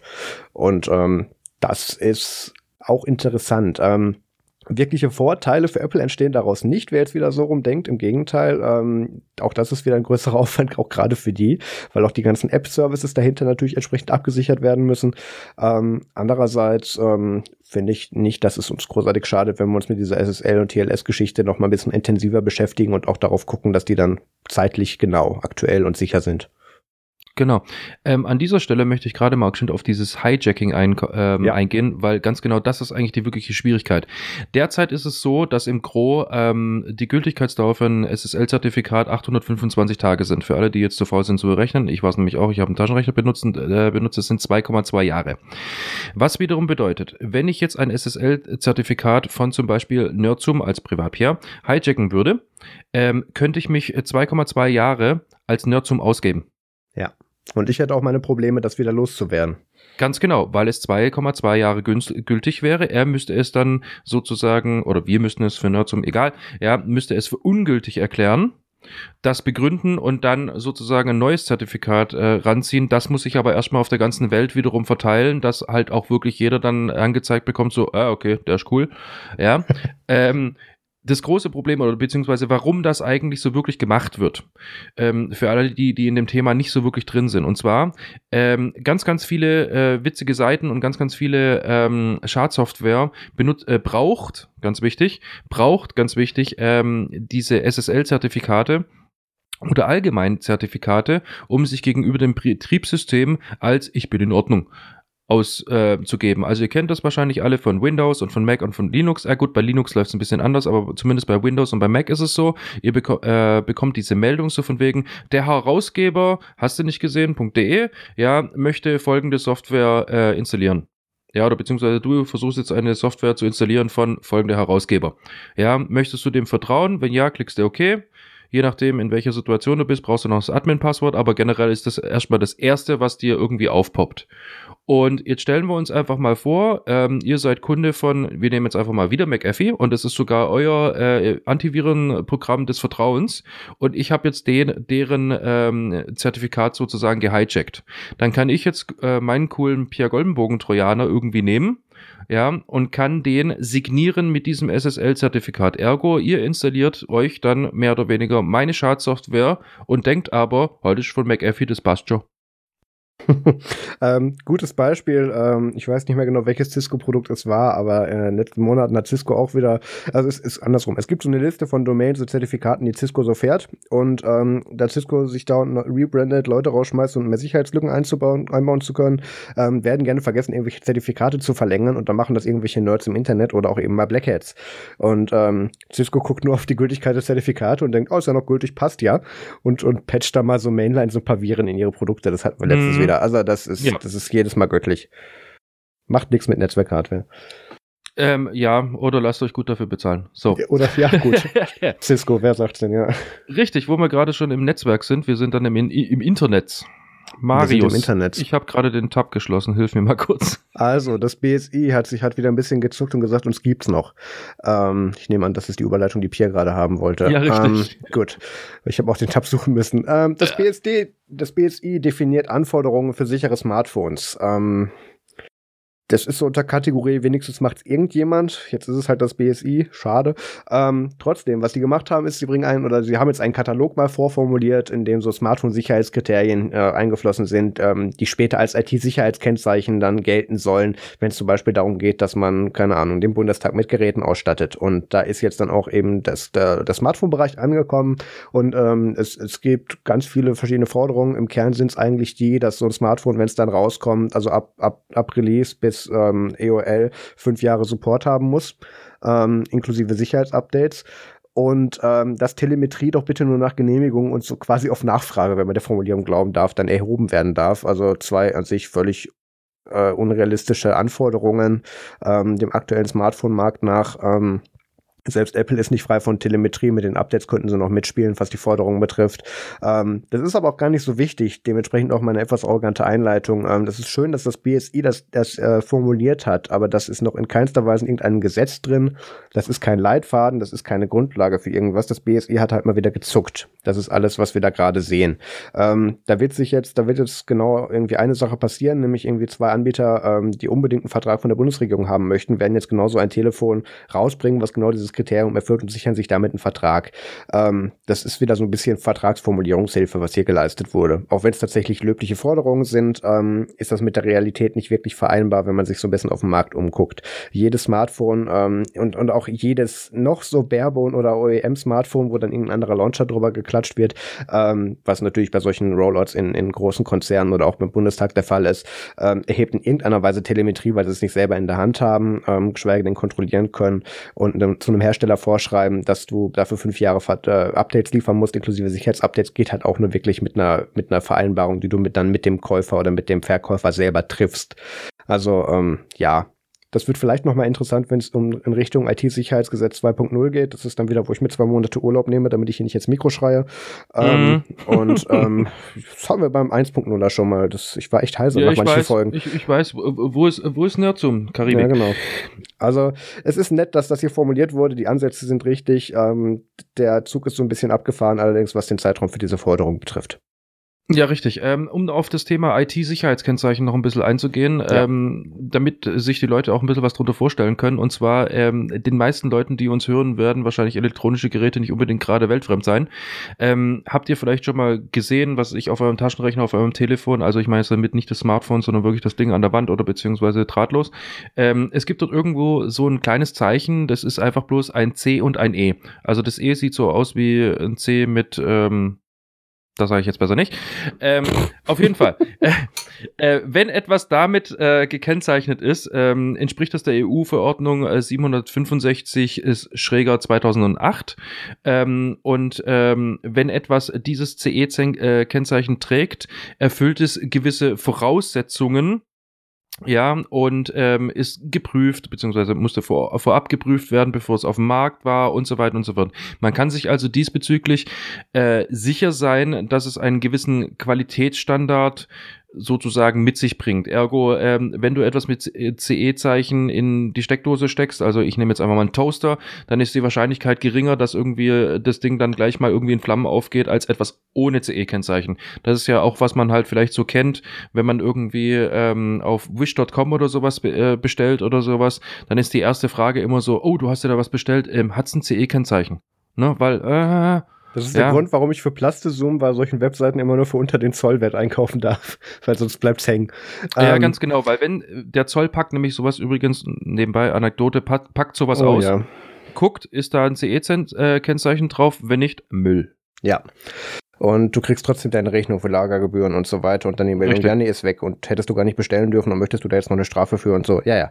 Ja, ähm, genau das, das, ich habe so ein bisschen ein Problem, was, also nicht nur ich habe ein Problem, was deutsche Gütekennzeichen und, und, und Gütesiegel betrifft. Ähm, das merkt ja selbst hier das BSI, was am laufenden Bande versucht, ein neues zu erfinden, ähm, wo man dann irgendwie, aus welchen Gründen auch immer, Vertrauen mit verbinden soll. Ähm, ich, ich prüfe gerade verschiedenste oder review gerade verschiedenste Mobilitätsgeräte, wo der TÜV Rheinland irgendwann mal gegen gepisst hat mit seinem Gütesiegel. Und ähm, das erfüllt mich jetzt nicht unbedingt mit einem Gefühl der Sicherheit in den allermeisten Fällen. Ähm, mein Review zum äh, Aldi E, nee, zum Lidl E-Scooter kommt demnächst. Ähm, es ist Review ist das falsche Wort. Es ist mir ein Rant und bitte kauft es nicht. So. Ich wollte gerade ähm, sagen, der Volks-E-Scooter oh, für ja. Leute mit äh, begrenzter Lebensvorstellung. Ja, Moment, Volks-E-Scooter wäre dann was von Schreckstore in der Kooperation mit Bild gewesen. Den review ich als nächstes. Der ist noch nicht dran. Der ist unten in der Garage und ist noch original verpackt. Aber, Ernsthaft, ähm, hast du jetzt gerade Schreckstore oder Dreckstore gesagt? Ich habe ich hab Dreckstore gesagt, tatsächlich. Okay, ich finde aber Schreckstore ähm, cool. stimmt eigentlich. Also, ähm, ja, das, das alte Problem der Gütesiegel, ähm, das, das, das fand ich auch so schade, völlig off-topic jetzt, aber ich will es trotzdem erzählen, ähm, wo Stiftung Warentest, ich glaube 2017, ähm, ihren großen Smartphone-Endjahrestest gebracht haben. Und da war dann ein Gerät von, oh, ich glaube, war es Medion, es war irgend so, ein, es war irgend so eine deutsche Untermarke dabei, die dann besser abgeschnitten hat als ein Gerät von Apple äh, mit einer ganz obskuren Metrik, wo man sich dann wirklich nur noch an den Kopf packen konnte bei manchen Sachen, die die da begründet haben. Ähm, WhatsApp ist auch sicherer als Signal, also ganz klar. Ja, das ist ja wenigstens diskutabel, aber ähm, halt wirklich, keine Ahnung, so ein Trockner mit dem Toaster vergleichen, um, um bei Stiftung Warentest zu bleiben. Ähm, ja, stimmt. So ein bisschen von der Metrik her. Ähm, das ist halt so wirklich schade, wenn man dann, äh, wenn dann irgendwelche Plattformen oder, oder auch dann Institutionen wie dann Stiftung Warentest anfangen, sich mit Progr Sachen zu beschäftigen und darüber Aussagen und Empfehlungen zu treffen, mit denen sie sich halt traditionell noch nicht so lange beschäftigt haben und damit dann auch gleich in den ersten Versuchen kolossal daneben greifen. Ähm, sowas ähnliches hatten wir jetzt beim BSI schon ein paar Mal. Wir hatten das Plasterrouter-Gesetz bzw. den Entwurf dazu. Wir hatten jetzt das IT-Sicherheitsgesetz. Dadurch, dass wir es alle schon mit 1.0 im aller Industrie 2.0 uns so nummeriert haben, zeigt, wie gut wir da mit den Revisionen dran sind. Ähm, also das, das ist wieder sehr schön und es, also so viel Ironie und Sarkasmus hier mit drin ist. Ähm, ich finde das sehr schön, dass das BSI das hier formuliert. Ähm, das ist aber ein sehr, sehr weich gewaschener Vorschlag, der in keinster Weise für irgendwas bindend ist, noch in irgendeiner Weise irgendwo dann bindend gemacht werden könnte, aber bis auf Sicherheit gesetzt. Und dann kannst du halt als Hersteller immer noch sagen, gut, kriegt der Bundestag halt keine Rede von mir, ich lebe weiter. Ähm, da, da müsste man anders ansetzen. Ähm, der Club, also CCC, hat sich da schon seit Jahren vor allem gesetzt, dass du halt im Prinzip ein Mindesthaltbarkeitsdatum auf solche Hardware draufkriegst, für alles, was irgendwie mit dem Netzwerk oder mit Strom kommuniziert am Ende des Tages, wo drauf kommt hier gut bis. Und ähm, da weißt du, bis dahin gibt es Sicher Sicherheitsupdates mindestens und das muss dann bindend sein. So, logischerweise, auch durch Einsätze verschiedenster Lobbyorganisationen ist das nicht eingetreten. Ähm, auch das BSI hat sich mit so manchen Vorschlägen hat weichkochen lassen. Ähm, ja, das, das ist jetzt wieder schön, wird überall berichtet. Ich habe, glaube ich, auch schon auf Spiegel Netzwelt eine, eine, eine schöne Kolumne dazu gesehen und ab jetzt wird ja alles sicher, ähm, obwohl hier garantiert nichts damit passieren wird. Und das ist dann enttäuschend. Und das ist leider zutreffend. Ähm, kommen wir doch mal von, äh, von, von Unsicherheit zu naja. sicheren Systemen, die ich mir versuche, irgendwie durch Gefrickel unsicher zu machen. Äh, man muss dazu sagen, ich finde dieses Projekt. Passt eigentlich. total spannend auch. Ja, aus mehreren Gründen. Es geht um Project Sandcastle, also zu Deutsch äh, Sandkasten. Ähm, Moment, Sandcastle ist eigentlich Sandburg, so rum, scheiße. Ganz genau. Dann übersetzt es auch richtig. Ähm, Projekt Sandburg ähm, geht darum, dass auf einem also auf der iPhone-Plattform auch Android gebootet werden kann. Das ist recht interessant gelöst, containerisiert. Ähm, das iOS-Betriebssystem darunter nimmt absolut keinen Schaden und das Ganze funktioniert wird überraschenderweise am besten mit einem iPhone 7 und 7 Plus. Wir erinnern uns an unsere iPhone oder iOS Security and Encryption Spezialfolge von Anfang dieses Jahres. Ähm, da waren auch speziell die iPhone 7er als recht unsicher tatsächlich noch ähm, oder als exploitbar, so muss man sagen, ähm, tatsächlich nochmal darüber berichtet. Und das ähnliche ist jetzt auch nochmal mit einem Android-Port passiert, der witzigerweise von David Wong und Chris Wade ähm, ins Leben gerufen wurde. Ähm, die beiden sind Co-Founders von Corellium, das ist eine Firma, die Apple gerade verklagt, ähm, weil die ähm, macOS, beziehungsweise, nee, gar nicht wahr, weil die iOS-VMs ähm, äh, erstellt haben. Wir erinnern uns am Anfang der Folge mit dem GPT Pocket und Sosumi, ähm, in dem verpasst der Name noch besser, ähm, dass Apple nur möchte, dass ihr macOS und iOS auf, auf der respektiven Hardware, die von denen verkauft wird, ähm, eben laufen lassen dürft. Und ähm, da das eben Corellium dann auch kostenpflichtig angeboten hat, damals übrigens als Debugging-Hilfe und Stützräder für Entwickler, was auch ein sehr beliebter und auch, wie ich finde, notwendiger Service war, den Apple mittlerweile selber in ihre eigenen Tools übernommen hat, ähm, also das war schon sehr Und deswegen alles. jetzt auch wieder klagt? Deswegen auch klagt, weil sie machen ja weiter, genau. Ähm, jedenfalls kann man da tatsächlich in Anführungszeichen Android drauf booten, also es bootet, Anführungszeichen kann man weglassen. Ähm, die meiste Hardware funktioniert nicht, weil logischerweise im Android Kernel Tree äh, und Device Tree ähm, die ganze Hardware-Unterstützung für die meiste Hardware da drin einfach nicht drin ist, weil da noch nie Android gegen gebaut wurde. Ähm, sollte man auf jeden Fall nur als Proof of Concept ne sehen, maximal. Und ich würde es tatsächlich eher als reine Provokation von Wang und Wade sehen. Ähm, würde jetzt einfach noch mal so zeigen. Übrigens, das können wir auch noch. Ähm, ist aber trotzdem ein interessantes Projekt. Ähm, Android auf ARM oder eben der, das Äquivalent, was, was Apple da gerade verwendet, ist ja eigentlich ein ARM-Stein. Ähm, aber solche Sachen wie GPU, Bluetooth Bluetooth, Audio und so weiter funktionieren eben nicht, weil es dafür so gut wie keine Treiber gibt. Das wird jetzt von irgendwelchen Leuten, die daran Spaß haben, reverse engineert, aber ähm, wartet dann nicht auf einen äh, produktiven Android-Port, für auf den ihr irgendwann wechseln könnt. Das ist ein reines Proof of Concept. Aber jetzt dann meine Frage. Ja. Why the fuck mache ich sowas? Ähm, Moment. Warum man sowas anbietet oder warum man sowas nutzen wollen würde?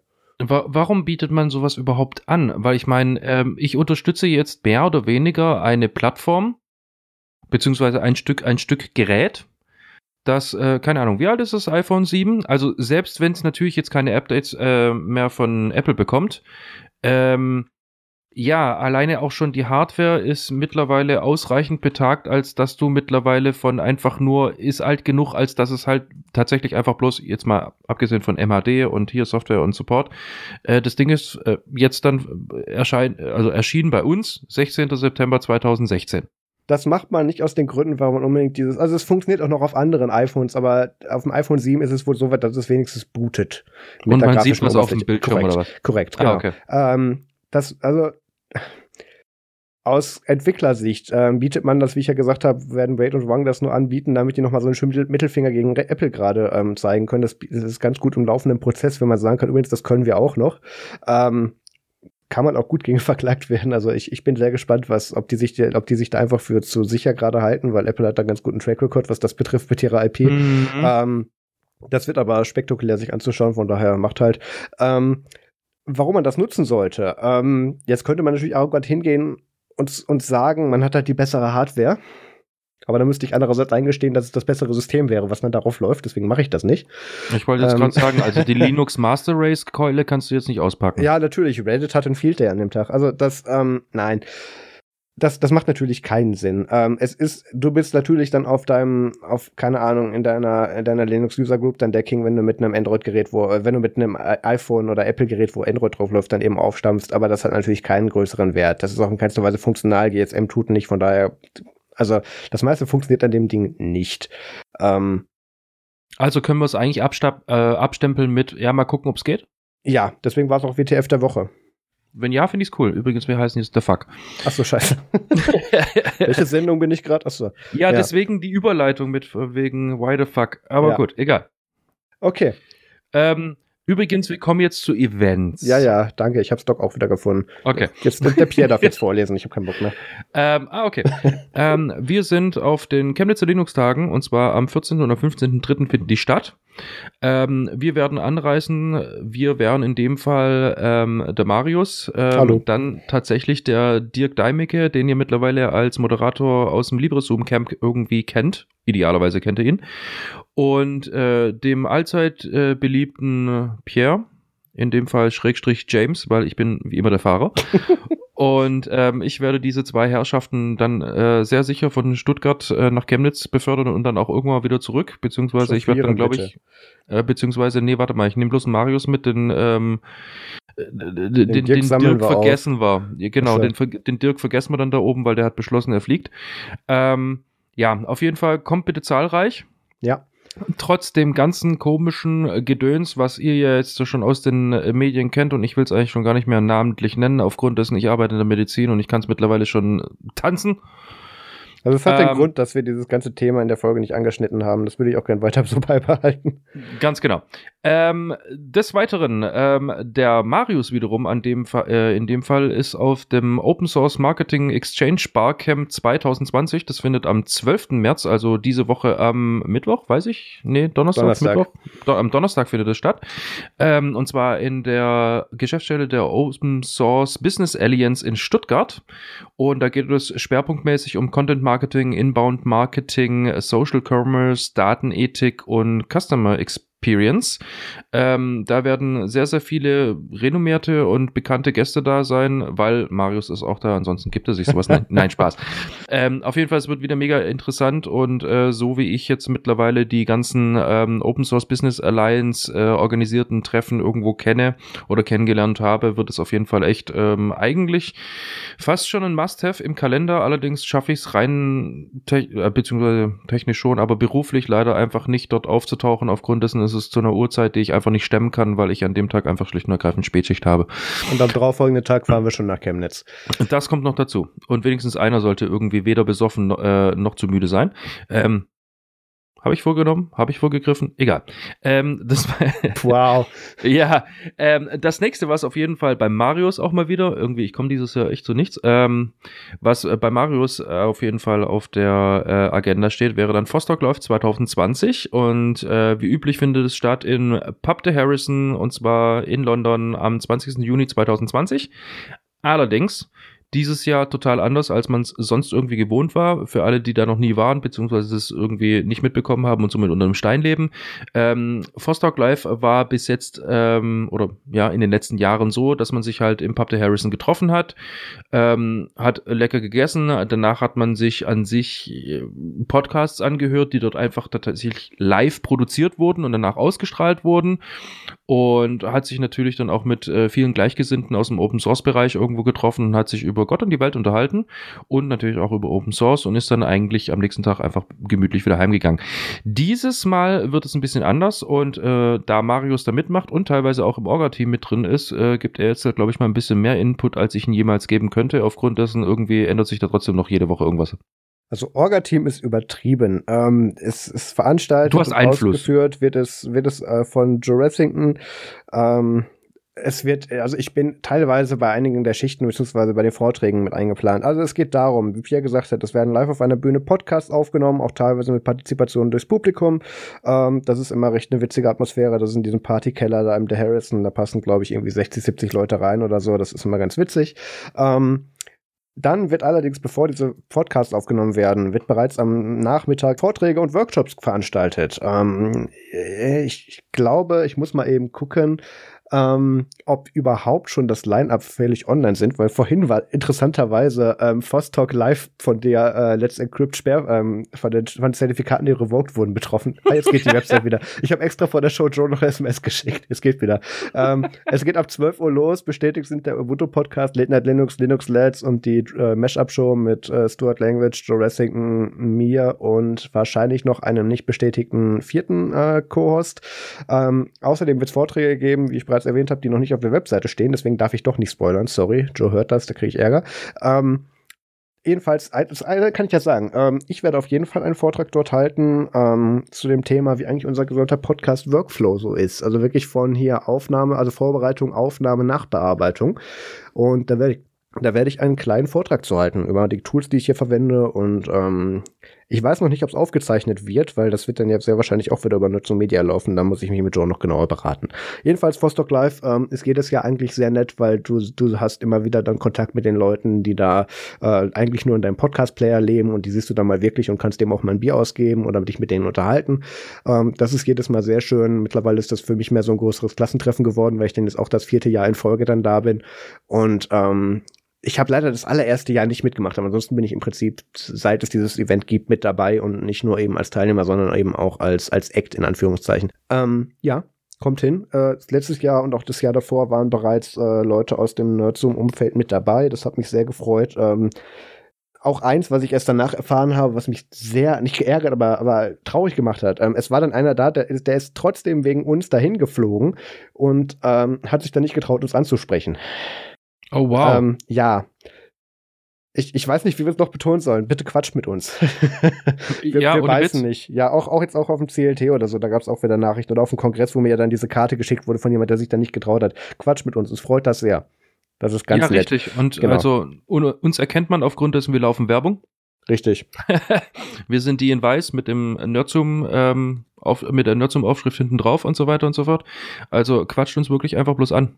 Ja. Also wir beißen nicht, wir sind ähm, eigentlich so wie im Podcast. Ja, weil das ist- wir verstellen uns nicht, wir sind halt, wir, wir sind halt wir. Das wäre mir viel zu viel Aufwand. Ja, oder Witz. ähm, ja, nö, also bitte sprecht mit uns, sagt Hallo, es freut uns jedes Mal sehr. Ähm, und damit sind wir mit den Events, glaube ich, auch schon durch, glaube ich. Ja, genau. So, Richtig. MFG, Musikfilm, Game Tipp. Ja. Genau, ähm, ich bin mal wieder ähm, irgendwie in meine Schatzkiste gegangen ähm, und habe tatsächlich schlicht und ergreifend CDs entsorgt. und ich bin dann irgendwie ähm, über die eine oder andere Metalcore-Band äh, gestolpert und bin da dann so ein bisschen wieder hängen geblieben und habe ein bisschen äh, Metalcore gehört. Ähm, ja, uralte Band, As I Lay Dying. Weiß nicht, sagt ihr dir was? Wahrscheinlich. Ja. Oh, tatsächlich. Wow, wow. Caliban auch. Äh, nein. Okay, nicht schlimm. Aufgrund dessen, wer Caliban hört, hat irgendwie seinen Musikgeschmack nicht mehr ganz im Griff gehabt. Also ist es zumindest meine, ist zumindest mal meine Meinung, ähm, weil die, also die sind es mir zu hart. Ja, auf jeden Fall, wo ich dann gerade mal bei Metalcore war, habe ich dann einfach so ein bisschen die Suchmaschinen angeschmissen und habe gesagt, okay, wer ist denn jetzt im Moment gerade noch so der Shit und wen kann man da hören und wer ist irgendwie verträglich? Weil ich mag es tatsächlich auch, wenn man irgendwie Text versteht und man hat nicht nur die ganze Zeit irgendwie Gegröle. Ja, und so bin ich tatsächlich über Killswitch Engage, ja genau, Killswitch Engage ähm, bin ich ähm, gestolpert. Das ist eine US-amerikanische Band aus Westfield und äh, die finde ich gerade ziemlich gut. Ähm, unter anderem aber auch gerade tatsächlich der Rest der Welt, weil irgendwie selbst 2020 kriegen sie es fertig, für den Grammy ähm, nominiert zu werden. Das waren sie davor übrigens 2005 und 2014 auch schon. Und das ist ähm, echt guter Stoff, muss ich sagen. Und es ist durchaus verträglich, weil ja, sie haben ihre Passagen drin, wo du einfach bloß denkst, okay, ist das Hintergrundrauschen oder singt da jemand?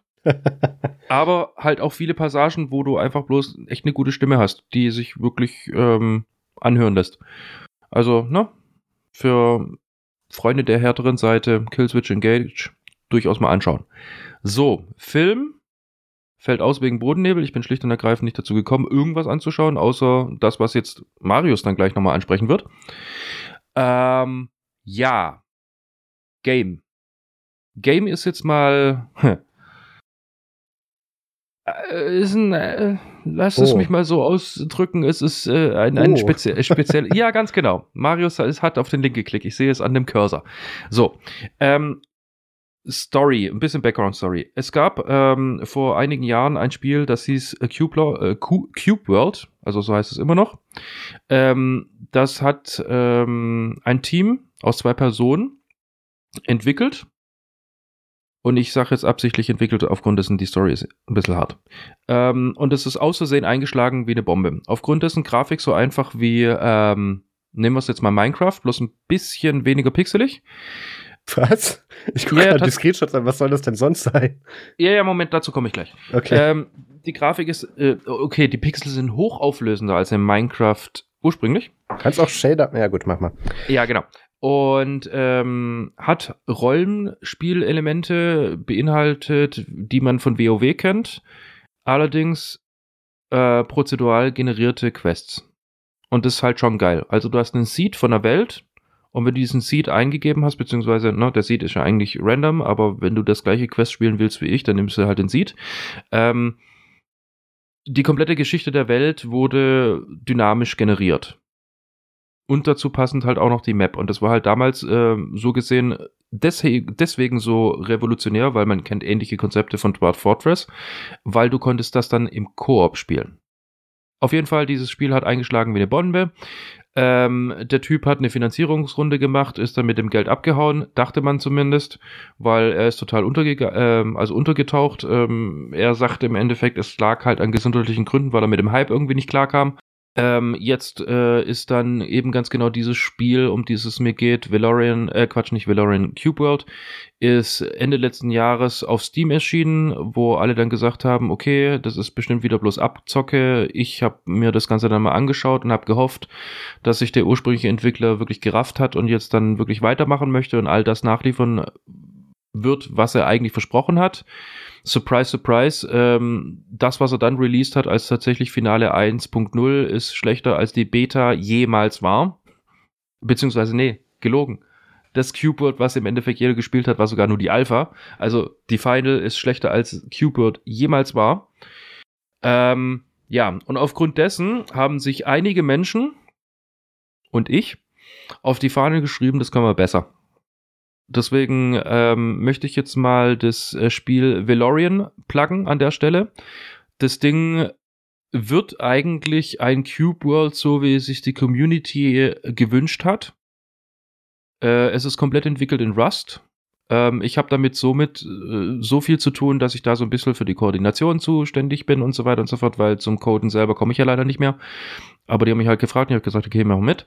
Ähm, Schaut es euch an. Es sieht im Moment gerade sehr, sehr gut aus. Wir hauen in regelmäßigen Abständen neue Versionen raus, die den Content unfassbar erweitern. Wir sind schon bei diesem ganzen prozedural generierten Sachen und so weiter und so fort sind wir schon komplett fertig. Wir sind ähm, also auf dem besten Weg, um bis Ende des Jahres tatsächlich sogar eine finale 1.0 rausbringen zu können, die all das drin hat, was äh, Cube World niemals erreicht hat. Und ähm, ja, schaut einfach mal vorbei.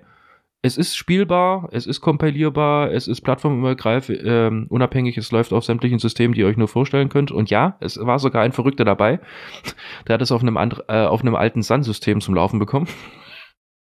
Ähm, ja, schaut einfach mal rein. Ich, ich würde mich freuen, wenn das äh, noch ein bisschen mehr Zuspruch bekommen würde. Und wir sind jetzt auch bald dabei, dass es dann auch wirklich die ersten Quests spielbar gibt und auch die ersten Kreaturen, die ihr rübermetzeln könnt. Also es ist jetzt nicht mehr dann so sandboxy, wie es im Moment gerade ist. Mit sowas kommst du jetzt erst um die Ecke. Ja. Ich dachte, ich locker mal auf und mach mal nicht bloß, hey, da ist so ein Kartenspiel, das kann Spiele, das heißt Magic. Na gut. Ähm, da muss man sich ja dann tatsächlich nochmal ernsthaft mit beschäftigen, sehe ich hier gerade. Ja, also es wird, es wird groß. Wir suchen cool. übrigens händeringend äh, Übersetzer für sämtliche Sprachen, Klingonisch, äh, wir sind ja, wir sind Nerds, Klingonisch, Elbisch, was weiß ich, egal. Wenn ja. ihr irgendwie Bock habt zu übersetzen, macht's. Packt da noch einen Link in die Show Notes, kommt mit rein. Gut, ähm, ja, mit sowas kann ich jetzt nicht aufwarten. Ich habe jetzt nicht an einem Spiel mitentwickelt. Ähm, ich habe Altered Carbon 2 geguckt, äh, die zweite Staffel von Altered Carbon. Ähm, das war ja in der ersten Staffel so ein bisschen äh, Sci-Fi-Action und das ist dann irgendwie Sci-Fi-Schnulze geworden gegen Ende. Das war so ein bisschen anstrengend. Ähm, ist jetzt komplett Sci-Fi-Action wieder in der zweiten Staffel, sehr interessant. Sie haben auch komplett, eigentlich die komplette Belegschaft bis auf dieses AR-Hotel irgendwie ausgewechselt. Ähm, das war recht interessant, äh, kann man sich geben, sind glaube ich irgendwie nur acht Folgen oder so. Ähm, dann, ähm, spoilerfrei, kurz was zu Star Trek Picard. Ähm, ich komme ja aktuell irgendwie nur zweiwöchentlich dazu, in diese Serie einzuschauen, was den Vorteil hat, ich sehe zwei Folgen dann pro, pro Freitag dann oder pro Samstagnacht. Ähm, das nimmt jetzt so langsam endlich mal hier so den Pace an, den ich mir von Anfang an gewünscht hätte. Ist aber gleichzeitig ein einziger riesiger Fanservice, der da geleistet wird. Also sehr original ist das nicht mehr. Also, also schon, aber ähm, du kriegst im Prinzip das vorgesetzt, was diese ganzen Trekkies jetzt in den letzten Jahren verlangt haben, was sie sich seit Jahren wieder gewünscht haben, was jetzt nichts Schlechtes sein muss. Aber du, du merkst halt hart, dass es wirklich danach ausgelegt war, finde ich. Pierre, kannst du da was zu sagen? Ich habe es alles geschaut. Ja.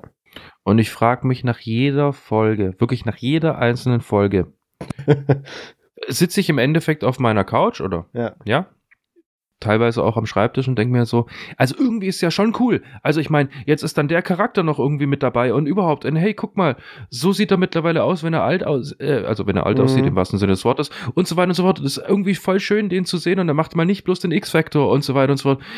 Ja, aber irgendwie könnt ihr dann nicht einfach mal irgendwie auf die Enterprise oder wie auch immer das Schiff jetzt heißt, ich hab's vergessen, irgendwie gehen und einfach bloß in die entfernten Weiten gehen und um irgendwas zu entdecken oder sonst irgendwas? Oder müssen Na. wir jetzt tatsächlich irgendwie so was? Ich, ich weiß nicht. Also äh, auf mich wirkt es ganz genauso, wie Marius das sagt. Irgendwie so die Trekkies, die wollten halt den richtig geilen Oldschool-Shit, weil alles, was im Endeffekt nach Raumschiff Enterprise kam, hat irgendwie, oh Gott, welche Version war es von Enterprise? Egal. Ähm, alles, was danach kam, hat irgendwie nie so wirklich durchgezogen. Deswegen nehmen sie jetzt halt die Charaktere, die eigentlich die beliebtesten sind tatsächlich. Und deswegen haben sie sich auch hart bei Voyager und der anderen Sache nochmal bedient, weil das das beliebteste war. Ähm, nee, also ich, ich einerseits, ich finde es ja auch toll, dass da, ähm, ja, wir dürfen nicht spoilern. Ähm, ich finde es einerseits ja auch toll, dass die da die wirklich so viel Fanservice machen und das alles bedienen. Ich, ich habe auch sowas gewünscht und, und finde das auch ganz toll, dass das bedient wird. Andererseits regt mich dieser Game of Thrones Style auf, wo, wir, wo, wo jedem Start der Folge überlegst, oh Gott, wer lebt am Ende noch? Richtig. Also ähm, das ist so, das ist ein bisschen anstrengend, aber ich meine, gut, sie haben jetzt noch 20 Jahre, aus denen sie sich bedienen können. Mal gucken, wer noch kommt. ich bleib, Richtig. also ich bin gespannt. Also eine meiner Lieblingscharaktere fehlt jetzt. Aha. Erstmal seit dieser Folge. Nervt mich jetzt schon. Ha. Gut. Das erzählst du mir dann nach der Aufnahme. Ähm, ich habe noch eine Empfehlung. Äh, ganz uneigennützig die Folge 26 von Nerds um Extra, weil es geht wieder weiter mit Nerds um Extra und die könnt ihr. Habe ich nicht gehört. War es auch nicht dabei, ne? Komisch. Ähm, könnt ihr anhören auf patreon.com slash nerdzoom. Ähm, wie auch äh, bereits in der Patreon-Folge erwähnt, werden die Patreon-Folgen mit dreiwöchiger Verzögerung auch in einem Public-Feed landen. Äh, den werde ich wahrscheinlich morgen einrichten, weil die drei Wochen sind so langsam rum. Ähm, da werden dann auch dann die alten Folgen drin sein und eben die, die da mit Verzögerung erscheinen. Ähm, dann könnt ihr die da auch hören. Ähm, natürlich würde es uns freuen, wenn ihr uns da unterstützt. Das muss nicht zwingend auf Patreon sein. Unter nerdsum.de slash support könnt ihr auch andere Wege rausfinden, wie ihr uns unterstützen könnt. Und ähm, wenn ihr mir dann irgendwie kurz auf Twitter oder Telegram irgendwie kurz anpingt, dann ähm, lasse ich euch dann auch eine Möglichkeit zukommen, wie ihr die Patreon-Folgen hören könnt. Patreon hat so ein bisschen den Vorteil und den Nachteil, dass man dadurch das, was wir tun, nämlich Audio-Content generieren, sehr gut mit einem Feed verbinden kann und gleichzeitig da exklusiv exklusiv eben dann nur für die Unterstützer das zukommen lassen kann, das eben mit verbinden kann. Und den Nachteil eben, dass wir halt mehrere Wege haben, wie man uns unterstützen kann. Die, die sind nicht nur Patreon, weil eben Leute uns nicht nur über Patreon unterstützen möchten oder sagen, wir möchten euch gar nicht über Patreon unterstützen, aber vielleicht so. Und ähm, ja, dementsprechend haben wir da jetzt, sind wir da jetzt gerade so ein bisschen auf der Suche nach einer Zwischenlösung, deswegen mache ich das meiste dazu manuell. Ähm, aber keine Sorge, auch wenn ihr uns auf anderem Wege unterstützt, ähm, pinkt mich an und dann kriegt ihr auch die alten Folgen, beziehungsweise die anderen Folgen in der gleichen ähm, ja, Veröffentlichungsreihenfolge und, und Veröffentlichungsdatum wieder auf Patreon. Und es würde uns natürlich sehr freuen, wenn ihr uns da unterstützt oder irgendwo anders. Gut. Ähm, dann, genau, weitere, die nächste Patreon-Folge nehmen wir wahrscheinlich auch in Chemnitz auf, das wissen wir noch nicht genau. Ähm, ansonsten, wir hören uns in zwei Wochen wieder. Die Folge wird dann live, weder live noch in Farbe in Chemnitz auf den Chemnitzer Linux-Tagen aufgenommen werden. Vielleicht kriegen wir einen Überraschungsgast dazu. Wir schauen mal. Ähm, ja, dann würde ich sagen, vielen Dank fürs Zuhören, macht's gut und bis in zwei Wochen. Tschüss. Tschüss.